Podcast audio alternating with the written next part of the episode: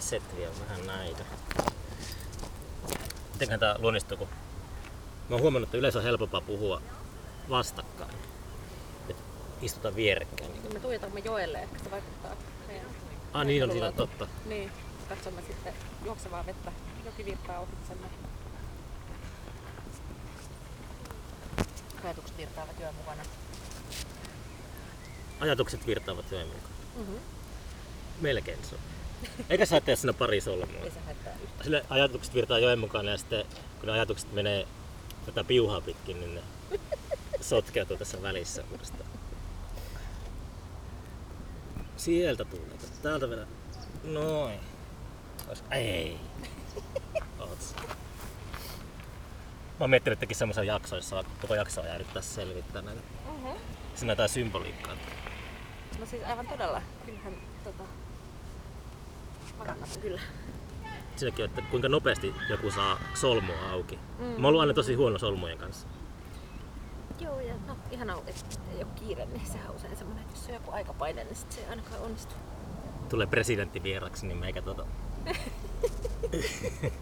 Luulen, että sä et ois ensimmäinen, kun kaikki hermoilee, jos on joku valtaa pitävä henkilö. Niin Niin.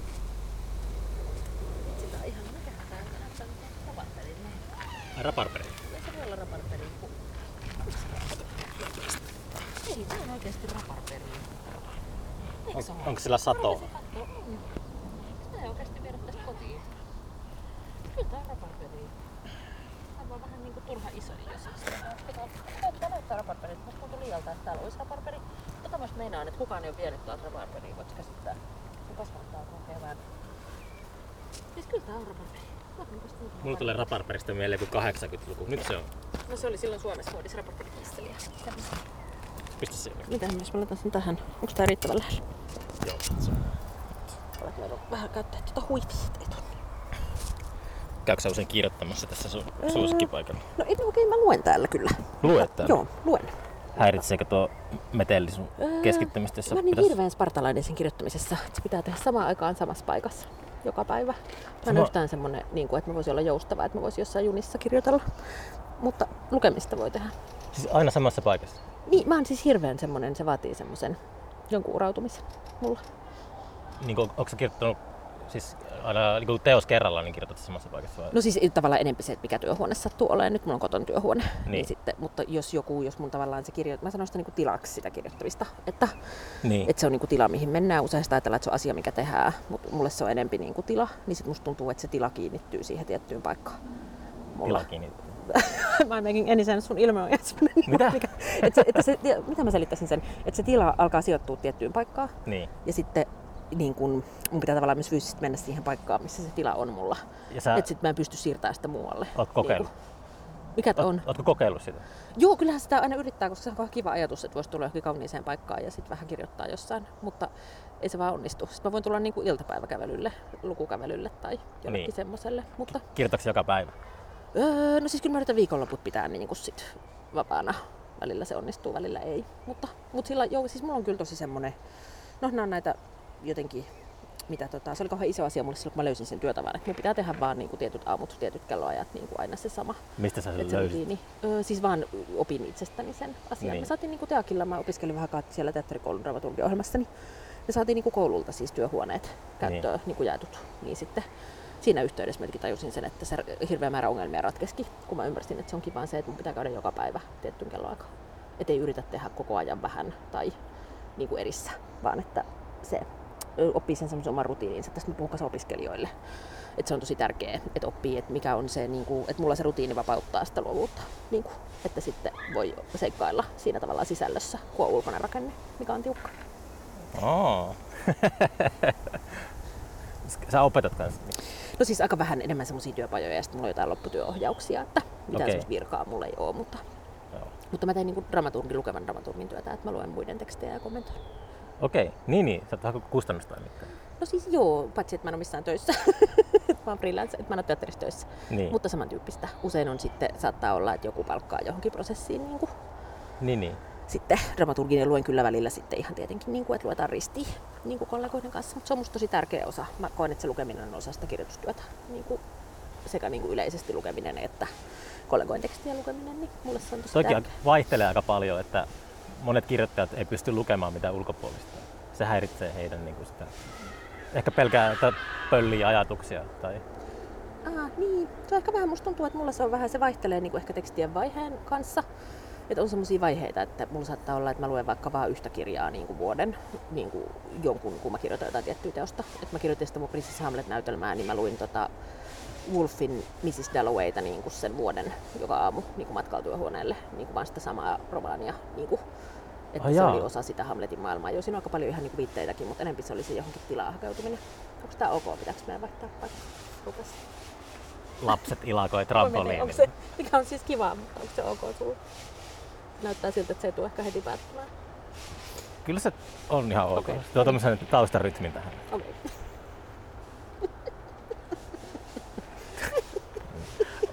Onko se nopea kirjoittama? Onko se tuskallista?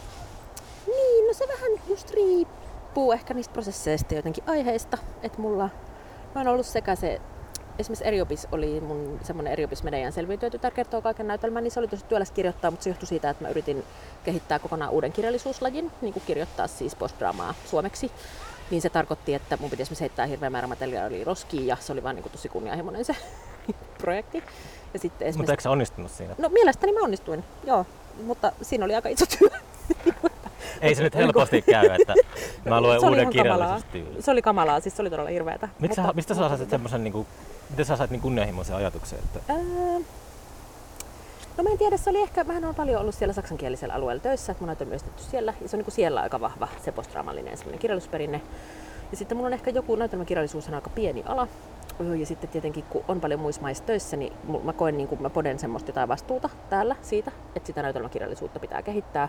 Ja vähän sillä että jos minä en sitä teen, niin sitten kukaan muu ei tee sitä. Siis mulla on tietyt kollegat, mutta Mm. sitä ei voi niin kuin Suomessa, musta täällä ei voi olettaa, että joku muu tekee jonkun, vaan että täällä pitää itse tehdä asiat. Tähän koskee moni muitakin aloja Joo, olen kirjoittamista. täysin samaa mieltä. Joo, Niin. on, joo. Eikö? Siis, Juu, juu. Ja sehän on kaunista. Siis, että mä koen, että täällä myös yhdellä ihmisellä voi olla suhteellisesti aika iso vaikutus asioihin. Niin. Sitten jos vaan pystyy tekemään asioita. Mutta se liittyy mulle ehkä johonkin semmoiseen, että, että mä koen kyllä semmoista, niin kuin sehän on itse asetettu viitta, mutta koen niin kuin semmoista halua kehittää sitä nimenomaan sitä suomenkielisen näytelmän lajia eteenpäin. Öö, ja sitten Mm. yksi tota, öö, Onko se ollut sun mielestä silleen, niin, jossain, onko se ollut niin jumissa tai jotain se suomenkielinen? No ei siis, mä koen, että Suomella on näytelmä itse asiassa hirveän korkealaatuista näytelmäkirjallisuus, niin. Niin. kuin ihan eurooppalaisesta mittakaavassa, että meillä on paljon kirjoittajia, jotka kirjoittaa tosi erilaisia asioita. Mutta se, mitä täällä tapahtuu hirveän vähän, niin on kääntäminen. Eli meillä käännetään tosi vähän näytelmiä muista kirjallisuuden aloilta ja niitä esitetään myös suhteessa tosi vähän, tosi paljon vähemmän kuin vielä esimerkiksi 90-luvulla. Öö, Eli että täällä on musta tapahtunut selkeästi semmoinen sulkeutuvaan suuntaan tuleva käänne, mitä tulee niin kuin kansainvälisen näytelmäkirjallisuuden läsnäoloon Oho, nyt tulee tuule. suomalaisteatterissa. Niin, niin. Käsi, Siellä on käsi luonnon, mikrofonilla. tämmönen luonnonvoimien armoilla oleminen. Niin, niin tota, ähm, joo, niin se, ja tavallaan se kääntämisen vähyys tarkoittaa sitä, että mä koen, että silloin meidän niin kuin suomalaisten kirjailijoiden pitää tuoda ne vaikutteet meidän oman työn kautta niin kuin kansainvälisesti, ettei käy niin, että se laji tavallaan sulkeutuu ja kuolee, kun mä näin itse, että kirjallisuus elää myös niistä kontakteista niin kuin muihin maihin ja muihin kielialueisiin ja Et se, että, tämmöisiin. että elää vuosikymmenen jossain syrjäisessä unapompermökissä ja kirjoittaa, niin se Siis musta on täysin perusteltua, mutta silloin sanoisin, että on hyvä lukea niin kuin, myös muilta kielialueilta asioita. Mä ajattelen, että se ei niinkään ole se, että, onks, että missä kirjailija vaikka työskentelee, Niin. vaan että se on, mä koen, että se mitä kirjailija lukee, niin on se avaruus, missä se työskentelee. Niin sitten kyllähän meillä vaikka joku Edith Söderbrand on ollut niin kuin, Mm. tosi niin kuin, vaikka voimakkaasti uudisti suomalaista kirjallisuutta, tai nyt hän ole näytelmäkirjailija, mutta ja sitten oli niin kuin tosi, sehän oli tosi kartalla kaikista niin kuin oman aikansa viimeisimmistä suunta, suuntauksista sen niin kuin lukemisen kanssa, Mm. vaikka se eli yksin sairaana siellä niin. tota, öö, Raivolassa siellä, siis maaseudulla. Niin, Onko se nopea lukemaan itse? öö, joo, on kyllä. Se on hyödyllistä. Ja sitten varmaan sulla on, mitä mä luin sun teokset, niin mä veikkasin, että sulla on tosi hyvä muistikas. Onko mä oikein? No ei oo. Eikö? ei kyllä oo. Tai siis on ja ei oo. Mä muistan semmosia täysin niinku satunnaisia, siis semmosia hyödyttömiä asioita tosi tarkkaan. Niin. Ja sit saattaa just unohtaa, että millä asiat on- bussilla pääsi kotiin. Siis mä Niin. tarkoitan niinku tämmöisenä, että sit Niin. mut saattaa anteeksi, unohtua, tota, unohtua sit se semmonen, että Et menikin väärällä bussilla kotiin, mutta onhan se hyödyllistä. Kyllä mä saatan muistaa jotain. Sä oot Niin mennyt, kuin- onko sä mennyt väärällä bussilla? Juu, juu, se on ihan arkea. Että, mä en okei, välillä tää arjen, arjen ei, se, ei siinä mitään, pitää vaan, ei pidä olla liian kiire. Siis senhän pitää olla tosi ok. Sitten hän menee johonkin yllättävään paikkaan, missä ei ole koskaan käynyt. Ja niin kuin, nehän on hienoja hetkiä. Niin kuin, mä sanoin, että Niin. semmoiksi hajamieliseksi tilaksi. Musta kirjoittaminen edellyttää myös semmoista hajamielistä tilaa, niin mä pidän siitä. Mutta se on tietenkin välillä vähän haasteellista. Onko sulla sellainen, öö, onko sulla siisti koti? Ei, ei oo kyllä. No sit sä oot, joo, sä oot sellainen, tiedätkö sä, Mä oon ehkä vähän bohemi, mutta Niin, niin, se on ihan niin, hyvä niin. asia. Joo, ei mä en ole ollenkaan, tai mä oon spartalainen niin kuin niissä työrytmeissäni, mutta Niin. en niinkään ehkä muussa elämässä. Sitten muu elämä on vähän sitten niin kuin aina siinä sivussa laahautuu perässä. ei sillä ole niin väliäkään, jos on joku kirjoitusprosessi, niin se kaikki, kaikki muuhan on vaan harmia. Niin. Niin. Kuin, et vaan sillä kirjoittamisella on väliä, niin, niin sit siitä muusta pitää vaan jotenkin silleen... kirjoitatko aina yhtä, yhtä teosta kerralla vai onko sä, miten sä, tota, onko sä levällään kaiken kanssa? vai? Öö, no kyllä en mä, ei, ei, aktiivisesti en pysty kyllä tekemään useampaa. Mä yritin itse asiassa ton, mä kirjoitin sitä veljelleni Niin. edellistä romaania, niin mulla oli semmoinen toive, että mä olisin siinä rinnalla kirjoittanut yhtä toista työtä, mutta ei, ei se. Että musta tuntuu, että mä oon sen verran obsessiivinen, että sitten alkaa elää siinä sen tekstimaailmassa, niin ei se niin onnistunut. Että Mm. Mä olin ihan toiveikas, että se voisi onnistua, mutta en mä ole sulkenut sitä pois. Ehkä joskus. Mutta, Niin. mutta se ei mulla, se on kuitenkin niin, niin kuin totaalinen tavallaan se sen tekstin maailma aina, mikä on niin kuin päällä. Totaalinen tekstimaailma. Mm. Mä, mä oon puhunut niin monen eri kirjoittajan kanssa, niin sit se on aina jännä, miten erilaisia. Kaikilla on ne omat keinonsa päästä maaliin. Hankala opettaa varmaan. Tai niin, opettaminen on aina hankalaa tietenkin. Opetatko itse? En, en, en todellakaan. Ei ole kukaan kysynyt koskaan. Ei vielä. niin. Olen käynyt puhumassa oppilaille jostain kulttuurituottamisesta joskus, mutta sit mä oon kuitenkin semmonen, kun omat projektit vaatii sellaista hulluutta, niin ei sitten halua nuoria kannustaa sille tielle. Että tehkää silleen niin kuin täällä sanotaan, että, että teidän elämä, elämään tulee paljon riskiä, jos te teette niin kuin minä olen tehnyt. Niin, no tää, sehän on ihan faktinen ongelma. Niin kuin, joo, on, ja mä ehkä itse ajattelen sitä taiteen, että voi niin kuin, puhua siitä omasta työstä ja antaa, niin kuin, tavallaan antaa viitteitä ja ehkä niin kuin, jotenkin näyttää esimerkkiä jostain semmoisesta ajattelun mittakaavasta ja semmoisista asioista. Mutta mä ajattelen, että se taiteen opettaminenhan tosi paljon on sitä, että ihmiset oppii ne omat työtapansa. Ja Eikö se taikasana on omistautuminen, että, että jos omistautuu täysillä, niin sitten koko muu elämä kärsii ehkä, jos sanoo niinkin rajusti. Että sitten on tosiaan pakko mielteenomaisesti vaan sen työnsä kintussa.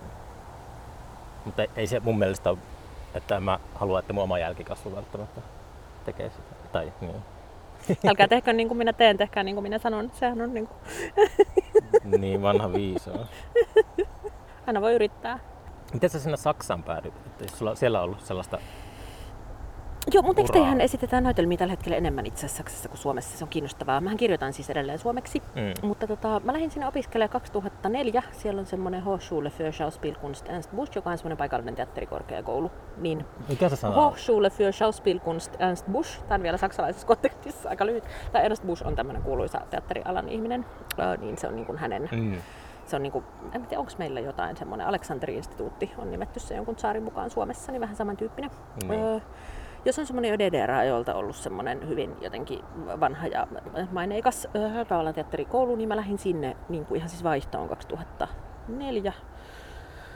Ja sitten vähän niin kuin jäin sitten sille tielle, niin mä oon ollut kyllä niin kuin myös sillä ajoittain asunut siellä ajoittain Suomessa. Mulla oli jonkin aikaa niin kuin huone sekä Helsingissä että Berliinissä pitkään, että Mm. mä oon ollut vähän sillain, ö, tavallaan toinen jalka molemmissa paikoissa. Mutta sitten oikeastaan se varsinaisesti, niin kun mä kirjoitan edelleen suomeksi, niin mä en ehkä niin kirjoilen kuitenkin eri lailla sit sidottu siihen kieleen, kun tosi monet muut on.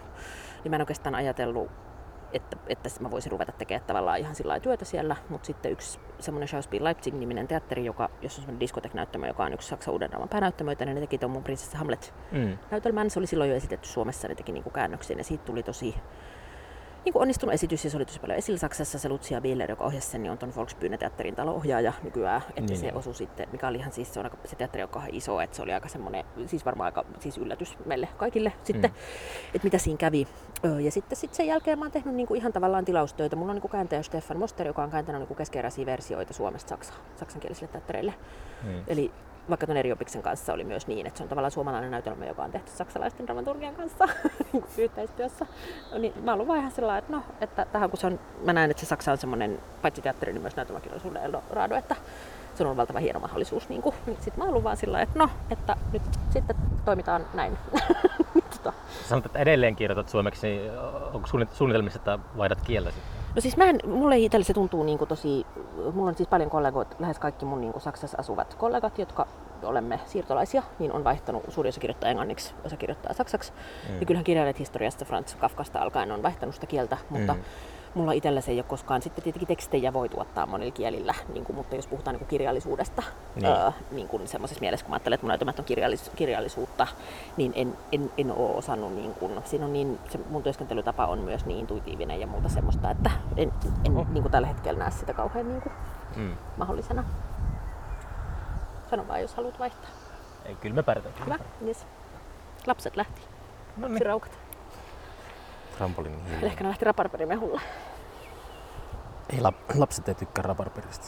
Eikö se mene niin? Raparperimehu, kyllä mä rakastin raparperimehua lapsena. Oikeesti? Rakastin. Ihan tää sun kauhu on semmonen, mistä on kysymys. Ihan kyllä... sulla joku tosi hirveä salaisuus paljastu.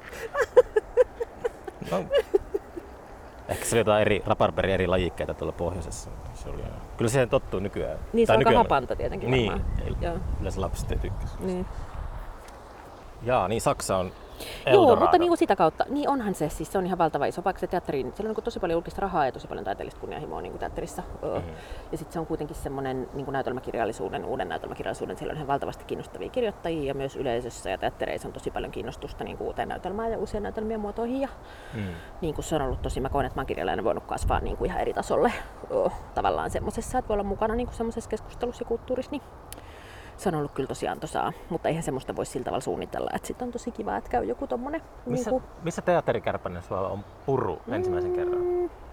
No mähän, mun ehkä suhde teatteriin on itse aika jännitteinen, että mulla on aika voimakkaasti semmoinen ollut niin kirjailija-identiteetti. Öö, ja mähän teen mun näytelmät esimerkiksi sillä lailla, että mä oikeasti kirjoitan ne yksin. Että mä en tee sillä tavalla tilaustöitä, tai että mä miettisin vaikka jotain tiettyä näyttelijää tai ohjaajaa, tai että mulla on aika voimakkaasti semmoinen etos, että mä kirjoitan niin kuin ne näytelmät näytelmäkirjallisuudeksi, ja sitten niiden pohjalta voidaan myös tehdä esityksiä. Niin. Mutta mulla on niin kuin, ja itse asiassa mulla on kirjallisuudessa, mulla on ehkä enemmän semmoinen, että mä en ole semmoinen yleinen jotenkin taiteen ystävä, vaan että musta on Minkä niin, taiteen ystävä? En ole, yle, en ole yleinen semmoinen taiteen ystävä, niin kuin teksti on teatterin ystävä tai kirjallisuuden ystävä, niin. vaan että päinvastoin, että mä itse monesti aika kriittinen. mä oon samanlainen. kohta. Niin. Mutta jotkut, jotkut on niin kuin mm. ihmeitä mun mielestä. Mm, Teatteri, mm. sehän on niin kuin, esitystaide, mm. sehän on siis parhaimmillaan se on ihme. Niin kuin, niin, mm. mutta se on mulla ehkä enemmän jotenkin niin kuin semmoinen. Mä päädyin niin kuin teatteriin, mä oon ollut siellä Kallio Ilmastoron lukiossa, että siellä me tehtiin niin kuin, ihan semmosia, siellä oli kyllä musta hyvä se semmoinen, että kannustettiin siihen semmoiseen jotenkin produktioiden pyllyilemiseen, niin kuin, että me tehtiin ihan semmoisia sit jotain koulu, joulujuhla-tyyppisiä esityksiä, niin kuin, ja sitten sitten mä päädyin sinne teatterikouluun. Se oli, niin kuin, se oli silloin ainoa paikka, missä pystyi opiskelemaan niin kuin kirjoittamista. Et nykyään toi Jyväskylän yliopisto-ohjelma ja niitä mm. kirjoittamisen ohjelmia niin kuin yliopistotasolla, niin niitä on tullut, mutta silloin se oli oikeastaan ainoa. Niin. O, niin mä hain oikeastaan enempi sinne sen kirjoittamisen takia kuin, niin kuin oikeastaan sen teatterin. Um. Mikä oli sitten se semmoinen, uh, miten sä innostut kirjoittamisesta? Mikä, niin, kuin... uh, niin, no toi on hyvä kysymys. Um, Joo, mä niin koen, että se on lähtenyt siitä lukemisesta. Et niin kuin mä sanoin, että mulla näyttäytyy tosi sisäkkäisinä. Että mä koin jotenkin, että se lukeminen on tosi pienestä lapsesta asti ollut semmoinen tapa olla niin kuin olemassa. Että niin. sitten se lähtee niistä lastenkirjoista ja sitten se jotenkin kas, kasvaa niin kuin jotenkin niin kuin siitä, että musta tuntuu, että se on ollut aina osa mulla semmoista vähän semmoinen hengittämisen tyyppinen osa. Niin kuin. Mutta sitten mä muistan jo lapsena, että mulla oli tapana kirjoittaa mun lempikirjoja uudestaan niillä samoilla henkilöillä. kun vähän se, mikä silloin on musta nimi, joku onko se fanfic? Nykyään sitä on internetissä. Fanfic? Niin, mutta oli 80-luvulla. Niin kuin, että mä olin tyytymätön siitä, että mitä jossain kirjassa tapahtui, niin sitten mä kirjoitin niitä uudestaan johonkin vihkoihin niitä. Joo, mä tein samaan. Niin mä kirjoitin tota Herkulle Poirottaja uusiksi joskus. Niin, mutta siis mä oon ihan varma, mä en muista, onko mä oon erittäin hyvin voinut kirjoittaa. Mm. mutta se on musta tosi, niin kuin, musta tuntuu, että sieltä se jostain niin kuin lähtee aika syvältä se, että se lähtee myös jostain tyytymättömyydestä siihen, mitä oli tarjolla. että kaikki pitää tehdä itse. Niin, niin. se lähtee niin kuin, ehkä jostain se, semmosesta. Ja sitten siinähän mä, nythän mä oon operoinut kuitenkin vaikka Hamletin henkilöillä aikuisenakin, että sehän on aika lähellä tätä Herkulepoirot ja tavallaan se päälle kirjoittamisen akti, niin, että niin. operoidaan jollain olemassa olevalla niin, niin, materiaalilla niin. ja sitten säädetään sitä, että ei se, ei se ole niin kaukana siitä tästä nykyammattilaisen työstäkään. Mä väitän, että sieltä, tämä on niin hirveä lisää, mutta sieltä lapsuuden jotenkin sieltä se löytyy monella, monella tavalla. Se taide on niin kuitenkin leikkiä. Niin, niin. Mutta en osaa, mulla ei oikein ehkä semmoista just jotain yhtä teosta ole, tai ei ole niin kuin monestihan teatterin, teatterin pariin päätyy ehkä just semmoisen, että näin teoksen X ja mm. sitten, mutta mulla ei ehkä semmoista just yksittäistä ole ollut itsellä. Mä oon aina tykännyt lukea näytelmäkirjallisuutta, mä en ole niin kuin loppujen lopuksi nähnyt lavalla kovin paljon mitään. Että, että se on aina ollut, just ennen pandemiaa mut kutsuttiin pari kertaa tuonne teatterin, niin sitten pitkästä aikaa silleen vähän innostui siitä. Mutta huomattavasti enemmän on lukenut just näytelmiä. Mä tykkään itse tosi paljon, musta se on hieno kirjallisuuden laji. Että onko sulla jotain, mistä pidät tai onko sulla joku semmoinen, mikä on sulle tärkeä näytelmäkirjailija? Uh, mä en ole ihan varma, mitä sä ajattelet Shakespeareista, mutta kyllä mä niin olen aina pitänyt sitä. Mm-hmm. Mikä siinä on susta mielenkiintoista tai tärkeää? Nyt sä pistät mut pahaa, pahaa spottiin. ei ole pakko sanoa, jos ei halua. No mutta kaikessa, mm. kaikessa niin kuin vanhemmassakin taiteessa niin se, että sieltä vaikka kreikkalaisessa tai missä tahansa, niin se, että, että sieltä tunnistaa jossain määrin itsensä ja tunnistaa semmoisia kaavoja, miten oma elämä on mennyt tai miten se menee tällä hetkellä, niin se, semmoisia sitä aina tarttuu. Et se on mun mielestä aina ollut, miten mä, niin kuin, mä etsin aina, jos mä luen jotain vanhoja kirjoja tai jotain, niin se on semmoista vaan skannaan niitä ja sitten mä etsin sieltä asioita, jotka tunkeutuu luihin ja ytimiin, vaikka se on kyllä toisaalta sitä voi, vois, voi myös kritisoida sitä tyyliä, koska sitten ehkä ei, ei pysähdy miettimään niin hanakasti. Joo, no niin kauhean isoja. Musta mä kirjoitin tota, joskus muinoin, mä kirjoitin sitä Prinsessa Hamlet-näytelmää, joka on siis päällekirjoitus tuosta Shakespeare Hamletista. Niin mä kirjoitin just siitä on aikaa jo ihan sikana, mutta kirjoitin siitä Shakespearein muodossa. Musta on tosi kiinnostavaa niin kuin just se runsaus ja se tietty mahdottomuus, että, että ne on niin, niin kuin kohtuuttomia. Mm. Niissä on niin kuin liikaa. Mä aina puhun kuningas Lierin dramaturgiasta, että juuri kun pitäisi alkaa tapahtua, sokea päähenkilö lähtee loputtomalle erämaavaellukselle.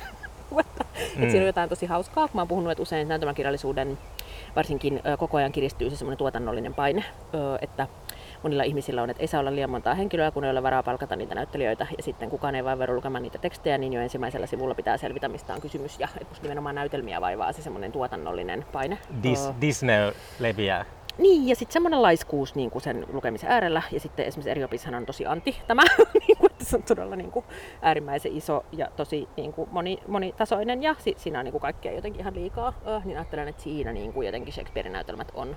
Se on tietenkin ollut osa sitä muotoa, kun on ollut sellaisia happeningeja, missä on ollut tarkoitus sit dokata ja sekoilla samaan aikaan, että kukaan ei saa pudota juonesta. Että sen takia asioita toistetaan. Että Mm. Että oletus on se, että ihmiset on ollut hakemassa kaljaa, niin on pakko toistaa. Että sehän tulee myös siitä käytännön esitystilanteesta ja siitä, niin kuin, että mitä teatteri oli siihen aikaan. Uh, mutta se on musta kiinnostava niin kuin just se tietty kohtuuttomuus ja se liiallisuus ja semmoinen niin. niissä niin kuin suhteessa näihin tämän ajan semmoisiin näytelmäkirjailijoihin kohdistuviin paineisiin. Että mistä mä itse ottanut tietoisesti tosi paljon etäisyyttä, mutta mikä määrittää tosi monien niin näytelmäkirjailijoiden työtä aika niin kuin rankasti, varsinkin täällä Suomessa.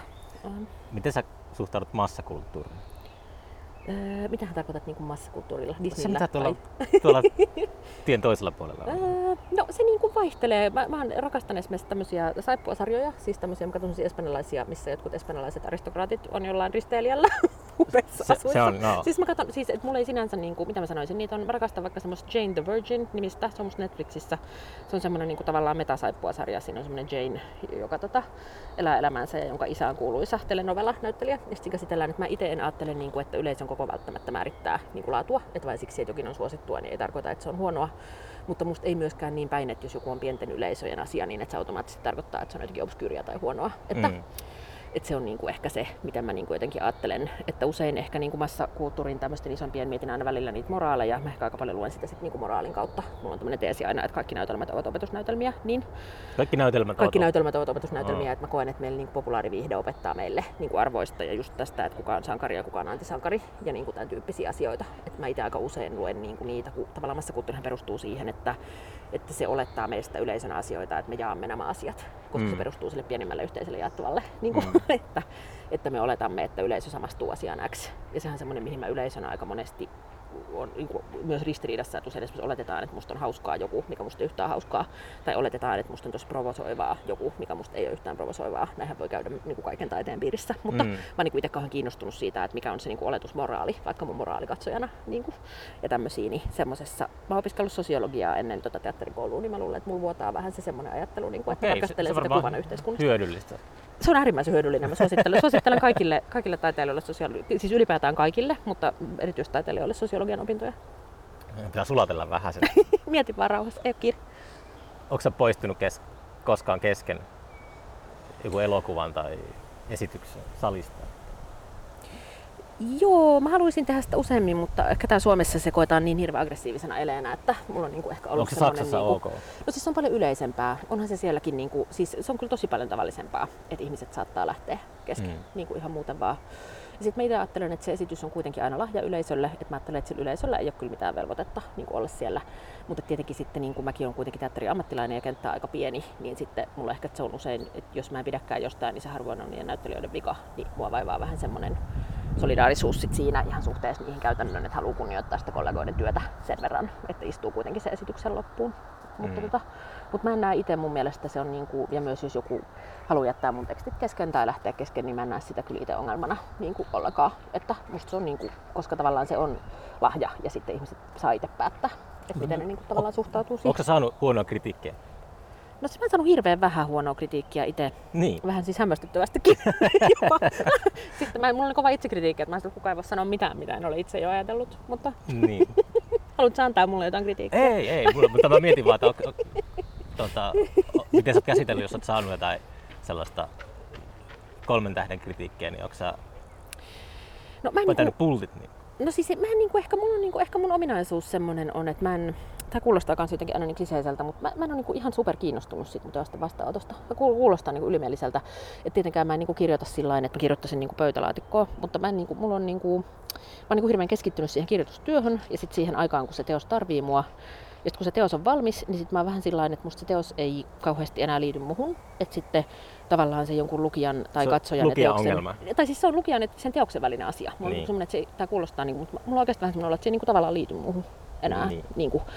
Ja sitten mä en ehkä oikein, niin kuin, mulla on ehkä myös vähän luonteeltani semmoinen, että mä en niin hirveästi, niin kuin, mulla on niin kuin tiettyjä ihmisiä, joiden mielipiteet mä arvostan joita mä kuuntelen, Mm. mutta sitten mua ei ehkä se niin kuin, mä yritän niin päinvastoin vältellä niin kuin sitä semmoista ehkä sitä, tai että mä haluaisin vaan niin kuin kirjoittaa ja sitten jotta voi jatkaa kirjoittamista välillä pitää julkaista, mutta että se niin kuin, mä yritän niin kuin vältellä kaikin tavoin sitä niin kuin ehkä sen työn ympärillä pyörivää semmoista sirkusta ja sitä jotenkin mediaa ja kirjagramia ja mit- mitkä on niin kuin kauniita asioita, että ne on foorumeita, missä ihmiset voi keskustella, mutta kun se kirjailijan työn julkinen osa on ihan hirveän pieni osa sitä työtä, että jos Mm. julkaisee viiden vuoden välein, niin se on niin kuin valtavan niin kuin, se, se, se niin korostuu tietenkin suhteettomasti suhteessa yleisöön, kun se on se ainoa osa, mikä yleisö näkee.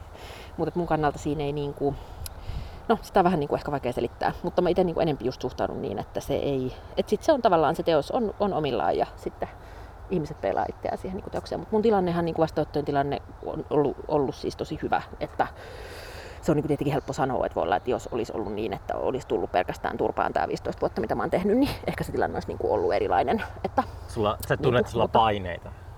Siis on kyllä ne paineet kasvaa, varsinkin toi, kun mulla usein on nyt sillä että mulla on sit jonkun näytelmän kanssa, että mulla on kaksi teatteria ja agentit ja kääntäjät. Ja, siis sehän on se menestyksen kääntöpuoli, sehän on kaunis asia se menestys ja se nähdyksi tulemisen kokemus, mutta kyllähän se haittaa musta sitä kirjoitusprosessia.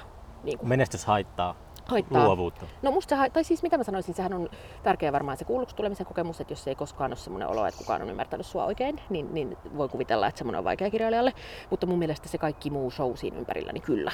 Koska se kirjoitusprosessi pitäisi olla niin kuin hauras ja siinä pitäisi pystyä olemaan tosi niin kuin jotenkin auki ja keskeeräinen ja muuta. Ja sitten jos on kauhea paine ulkoa päin, että pitää tuottaa jotain tiettyä, niin kyllä se, se on mulle niin kuin, mä koen itse, että mulla se, siitä menestyksestä on enemmän haittaa kuin hyötyä.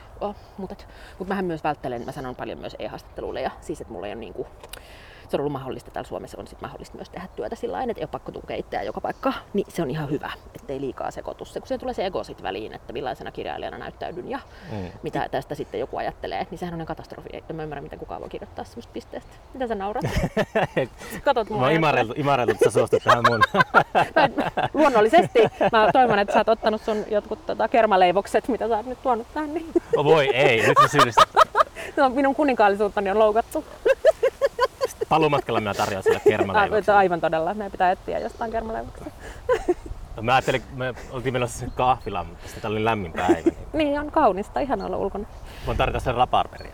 Raparperi. Tosi hyvä. Tuoretta Voidaan raparperia. kuvata kohtaus, missä Tuoretta raparperia. Ihanalta, erinomaista. Aika iso, aika suuri määriä vielä. Uh,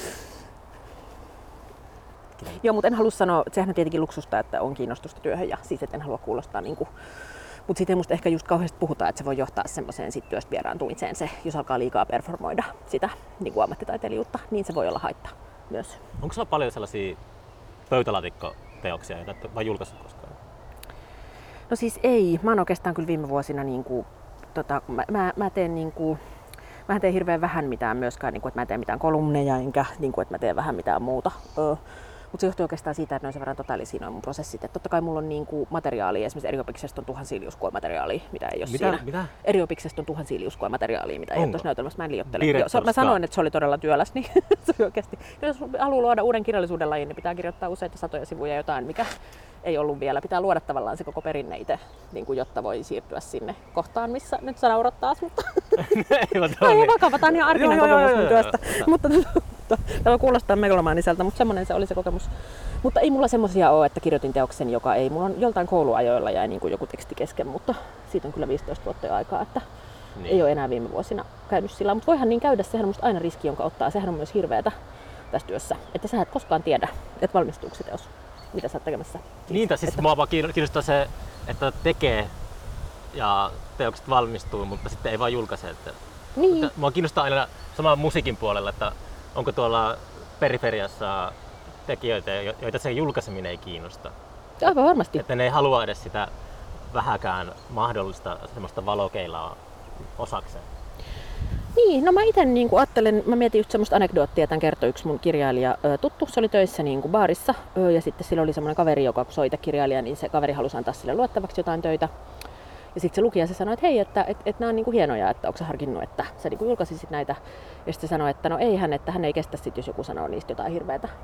Ja sitten siinä on niinku se kuulostaa tavallaan banaalilta anekdootilta, mutta musta siinä oli niinku, että se ihminen ei vaan halunnut altistua esimerkiksi sille tavallaan, koska julka- julkaisemisessahan sä asetut just siihen, että sit kuka tahansa on mitä tahansa mieltä niistä. Mhm. Ja totta kai se voi olla joku syvempi asia, että ei vaan aidosti ole kiinnostunut siitä Mitä mieltä sä oot julkaisemisesta, mutta Se, Seppo Heikinheimosta?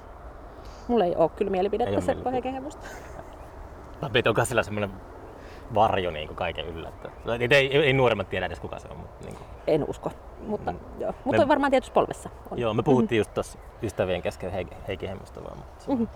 Onko se sillä yleisesti kaiken, tai siis ää, tutkitko niinku kaikkea kuvataidetta ja elokuvataidetta ja kaikkea yleisesti sille, että, että niinku, se liittyy siihen pakettiin, että pysyy hereillä, niin pitää olla ihan kaikissa tollisissa Niin, no siis mä näen, että mulle ehkä... sarjakuvissakin. Niin. No siis mä näen itse ehkä jotenkin niin, että on niinku, että musta tuntuu, että, mä, että mulla just sit tiettyjen taiteilijoiden työ kiinnostaa vähän siitä lajista riippumatta. Että, tai just vaikka, että jonkun Fassbinderin elokuvat on ollut vaikka tosi tärkeitä. Mun työssä Fassbinderin hän, on, elokuva? hän on kuitenkin myös näytelmäkirjailija. Mikä tehnyt suosikki monenlaisia- Fassbinder-elokuva? Niin, mikähän tota... No se musta se Petra von Kant on hieno. Ja kyllä niin kuin, siitäkin se nyt on osa sitä, niitäkin voi niin kuin monelta näkökannalta kritisoida, mutta musta se pelko ja jotain sielua on myös monella tapaa niin kuin, Mm. tosi hieno. Siinä on ehkä tietty semmoinen, mähän on semmoinen, mä itse mielen itteni niin kuin ihan sillä melodramaatikoksi. Mä tiedän, että mä oon sen ajatellut, että mä oonkin niin kuin tavallaan avantgardekirjailija, mutta niin kuin tosi sillain, mähän on suuri tämmöinen Chekhov-fani, että, että mua joku se semmoinen ihmisten eksistentiaalinen suru ja kärsimys aina koskettaa taiteessa. Mm. Ja sitten se musta niin kuin, Fassbinderissähän on niin kuin paljon muutakin, mutta että mä luulen, että muhun vetoo se, se tietty, niin kuin toisaalta se siis poliittinen analyysi, yhteiskunta-analyysi ja sitten toisaalta se tietty semmoinen, mitä mä vaan sanon sitä niin kuin arvoneutraalista melodraamaksi. Sillähän on niin kuin negatiivinen kaiku, mutta musta sen ei tarvi olla. Sehän on niin kuin tyylilaji. Mm. koska elämähän, elämäntyylilajihan on niin kuin melodraama. Että Mm. kaikki, mitä meille itselle tapahtuu, niin se on niin kuin elämää suurempaa, vaikka se olisi tosi arkista. Niin se yhdistyy musta johonkin siihen. Mutta mulla niinku se on just ehkä enempi kuin se laji, niin on usein se jonkun taiteilijan, ajattelen vaikka jotain Agnes Vardaa, jonka Mm. varsinkin siis noin fiktioelokuvat on vaikuttanut myös mun niin dramaturgisajatteluun tosi paljon. Sillä on musta todella kiinnostava ja hieno niin kuin nimenomaan radikaali siis dramaturginen ajattelu Niin. sillä Vardalla. Nythän niitä on tulossa tonne Orioniin, suosittelen kaikille Onko? isolta kankaalta. On. Niitä on aika hankalaa Orioniin. sille löytää mistään suoratoistopalvelusta. Se on musta aivan katastrofista. Varda ei löydä siis mistään. Mm. Ja Mm. ne on siis se, sekä se onnenhetket että se Cleo 5.7 on aivan mielipuolisen hienoja. Mutta nyt jo Orion esittää ne kankaalta musta jo kesän aikana ja sitten osan syksyllä. Että kandee pitää silmällä. Mutta ne pitäisi saada niin kuin areenaan esimerkiksi niin kuin pysyvästi tietenkin. Et. Joo, sitten on nyt aika paljon tutkinut itse semmoista kirjailijakuvataitteilijaa kuin Leonora Carrington, joka on surrealisti. Sillä Tiedän, on joo, kuvataide. Joo. ja sitten mä oon kirjoittanut artikkelia sen semmoisesta kuulotorvi-romaanista, niin tota, on itse paljon, niin siinä tietenkin samalla taiteilijalla on sekä sit se kuvataide että niin kuin kirjallisuus, mutta Mm. Mutta mä en ehkä kokenut, mä luulen, että musta sarjakuva on, niin kuin mainitsit sen, niin mä oon tehnyt ihan yhteistyötäkin sarjakuvataiteilijoiden kanssa, muun muassa tämän Hanne-Riina Moisseisen kanssa. Mm. Mä oon tehty yhteistyötä mutta tota, siinä on, se tulee itse asiassa tosi lähelle näytelmää se, kun siinä on tavallaan se tekstin ja kuvan ja tekstin ja visuaalisuuden ja sen tietyn niin kuin kuvasarjamaisuuden niin kuin muoto, niin se on ollut mulle läheinen tyylilaji, tai siis läheinen laji, taiteen laji ihan niin kuin sen takia, että se tulee musta tosi lähelle. Usein ajatellaan, että näytelmä ja elokuva on lähellä toisiaan ja se musta ei oikeastaan pidä paikkaansa, vaan että musta näytelmä on paljon lähempänä niin kuin sarjakuvaa. Hmm. Mutta mä koen, että se ruokkii paljon niin kuin, tai jotenkin mä näen just, että se taiteenlaji on tavallaan vähän sit sivuseikka, että kullekin taiteilijalle niin. sopii se oma muoto. Mähän en itse muuta kuin kirjoita, että mähän on tämmöinen tosi yksikaistainen, niin kuin, mä oon aina kateellinen ihmisille, jotka tekee monia asioita. Oot mutta... kateellinen? On, mä oon Se oli mun seura- seuraava kysymys. Olen vilpittömän kateellinen. Tunnetko kateutta? Mä tunnen tosi siis semmoisille ihmisille, jotka pystyy olemaan jotenkin joustavia ja monikäsialaisia. Mä oon niin helvetin obsessiivinen. Siis semmoinen just, että voisi tehdä montaa yhtä aikaa ja tehdä vähän ja kirjoittaa jotain kolumnia ja se olisi musta ihanaa, mutta musta ei vaan ole siihen. Mä ihan että pitää istua viisi, viisi, viisi vuotta jonkun yhden teoksen kanssa. Miten sä harjoitat sitä kateutta? Kyräilet? No päinvastoin. mä reagoin siihen semmoisella, että mä vaan jotenkin haippaan sitä. Mutta ei, mä en ehkä niinku, totta kai nyt en väitä, että en koskaan kokisi kateuden tunteita, mutta se ei ehkä niinku ole semmoinen mun elämää kaikkein hallitsevin. Hmm tunne sitten kuitenkaan. Totta kai onhan, niin kuin, ainahan, on, ainahan jollain menee paremmin kuin sulla. Että jos voittaa Nobelin palkinnon, niin ainahan sitten joku on saanut Nobelin vuonna, jona se oli vaikeampi saada. Tai niin kuin, jotain tämmöistä. Niin kuin, että se, sehän on ihan, se menestys on ansa just sen takia, että sittenhän se siirryt vaikaa kuin sille seuraavalle tasolle. Niin kuin, että, että onhan se niinku osa niinku tavallaan tätä työtä, mutta mä oon ehkä sen verran sit hyvällä tavalla myös itse keskeinen, että mä oon ihan super kiinnostunut siitä, että miten muilla taiteilijoilla menee. Paitsi jos niiden työ kiinnostaa mua, mutta mä en ehkä jaksa olla niin hirveän kiinnostunut mä huomaan olevani kateellinen usein ideoista. Joku hyvä idea, niin sitten mä oon sille, että hitto mä pitänyt keksiä toi. Sitten alkaa ärsyttää vähäksi aikaa. Mm. Mutta pitäisi aina vastata jollakin paremmalla. Niin, toihan kuulostaa ihan hyvältä moottorilta, mutta, niin, mutta se kateus on se yksi. Kateus ja katkeruus saa aamulla ylös sängystä. No ainakin toisinaan, mutta se on yksi kuoleman synneistä. Onhan ne siellä kuitenkin niin. vanho ihmisen perusasioita, ajattelen. Mutta enkä mä, mä niin kuin en halua, että, tai siis mä itse ajattelen, että eihän se ole rikos, tai siis että se, se demonisointi on musta myös niin kuin, turhaa. Enkä ajattele ollenkaan, että sä niin tekisit, mutta, mutta monet myös häpeä sitä. Niin, kuin, niin. niin sitten se on musta ihan turhaa, koska sehän on tosi luonnollinen asia. Niin, näin. niin kyllä mä uskon, että kaikki sitä niin tuntee, mutta useat väittää, että ovat parempia kuin toiset. Niin, musta sitä pelätään tosi paljon ja ihmiset häpeää sitä. Niin kuin musta on raikasta, jos siitä voi puhua. Kyllä mulla on ihmiset tullut sanoa, että olinpa kateellinen, kun tämä esitys oli niin hieno. Ja sitten ei siinä ole musta, niin kuin, musta se on vaan ihan sillä että kiitos. Tai niin kuin, että eihän siinä ole niin kuin, musta se päinvastoin, että mitä avoimmin siitä pystyy puheen, niin se, sen vähemmän se johtaa johonkin semmoiseen sabotaasiin tai johonkin, että ihmiset sitten vaan istuu jotenkin käpertyneenä sen äärellä niin kuin himassa. Mutta ehkä mä itse, niin musta tuntuu, että mun taidekäsitys aidosti on niin kuin semmoinen, että taide on niin kuin dialogi, että mä itse näen, että se tulee sieltä kapitalismista se, niin kuin ajatus siitä jostain kilpailemisesta. Että mä en ole vilpittömästi kokenut niin kuin itse tavallaan sitä taidetta jotenkin semmoiseksi. Musta olisi absurdia, että mä kilpailisin jonkun Raiden Werner Fassbinderin kanssa. Siis että mä en näe, se niin kuin mun ajatustapa ei vilpittömästi ole niin kuin sen tyyppinen. Mm.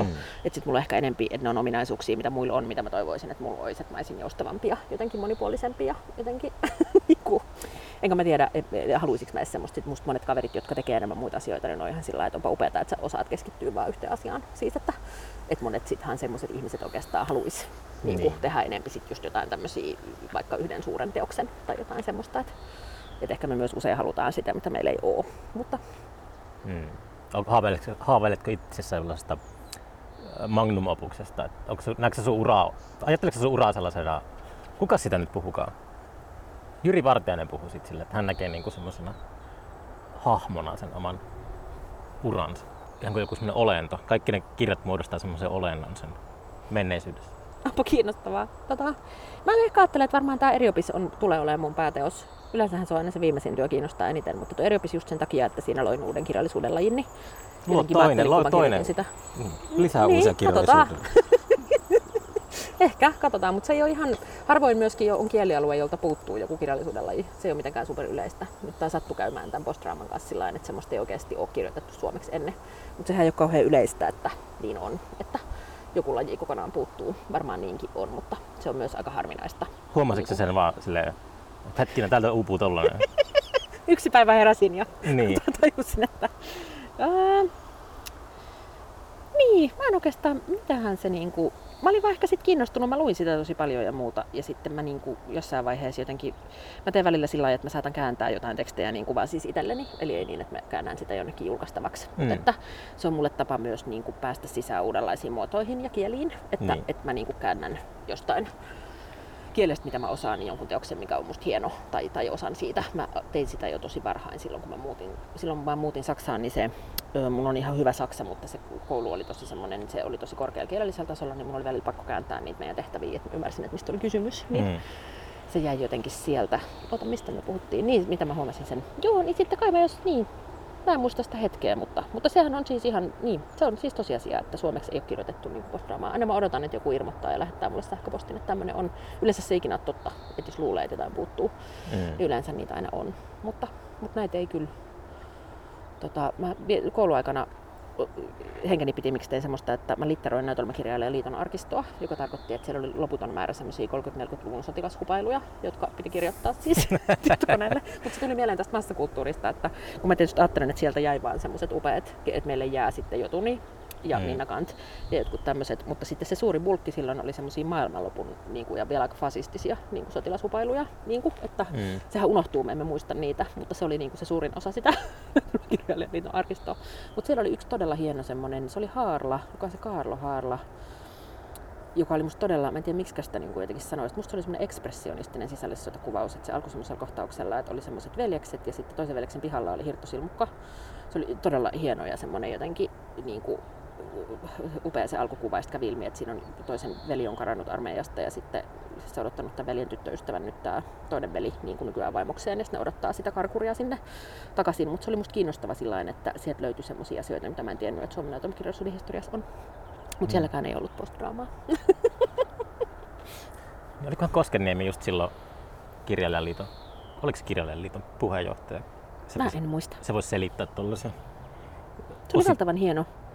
No. Se oli tosi hieno se Harlan teksti, mä en ollut tuntenut mutta sekin sitten toinen näytös oli sitten semmoinen isämaallinen. Niin mä vaan puhuin siitä, että Koskeniemellä oli semmoisia taipumuksia niin kuin, tota, oikeistolaisuuteen. Niin, Suomihan oli fasistinen. Siis niin. Siis mä itse just ajattelen, että se on ollut, se, senhän me mielellään unohdamme, mutta Su- Suomihan on ollut natsiarmeijan kanssa siis liitossa. Että siinä on myös iso kontrasti tuonne Saksaan, missä sitä asiaa on oikeasti käsitelty. Että Mm. Täällähän siitä juurikaan ei edelleenkään niin kuin puhutaan, että ne vaikutteet on aika syvällä niin kuin suomalaisessa kirjallisuudessa. Meidätkö tarttua tuohon aiheeseen? Mm.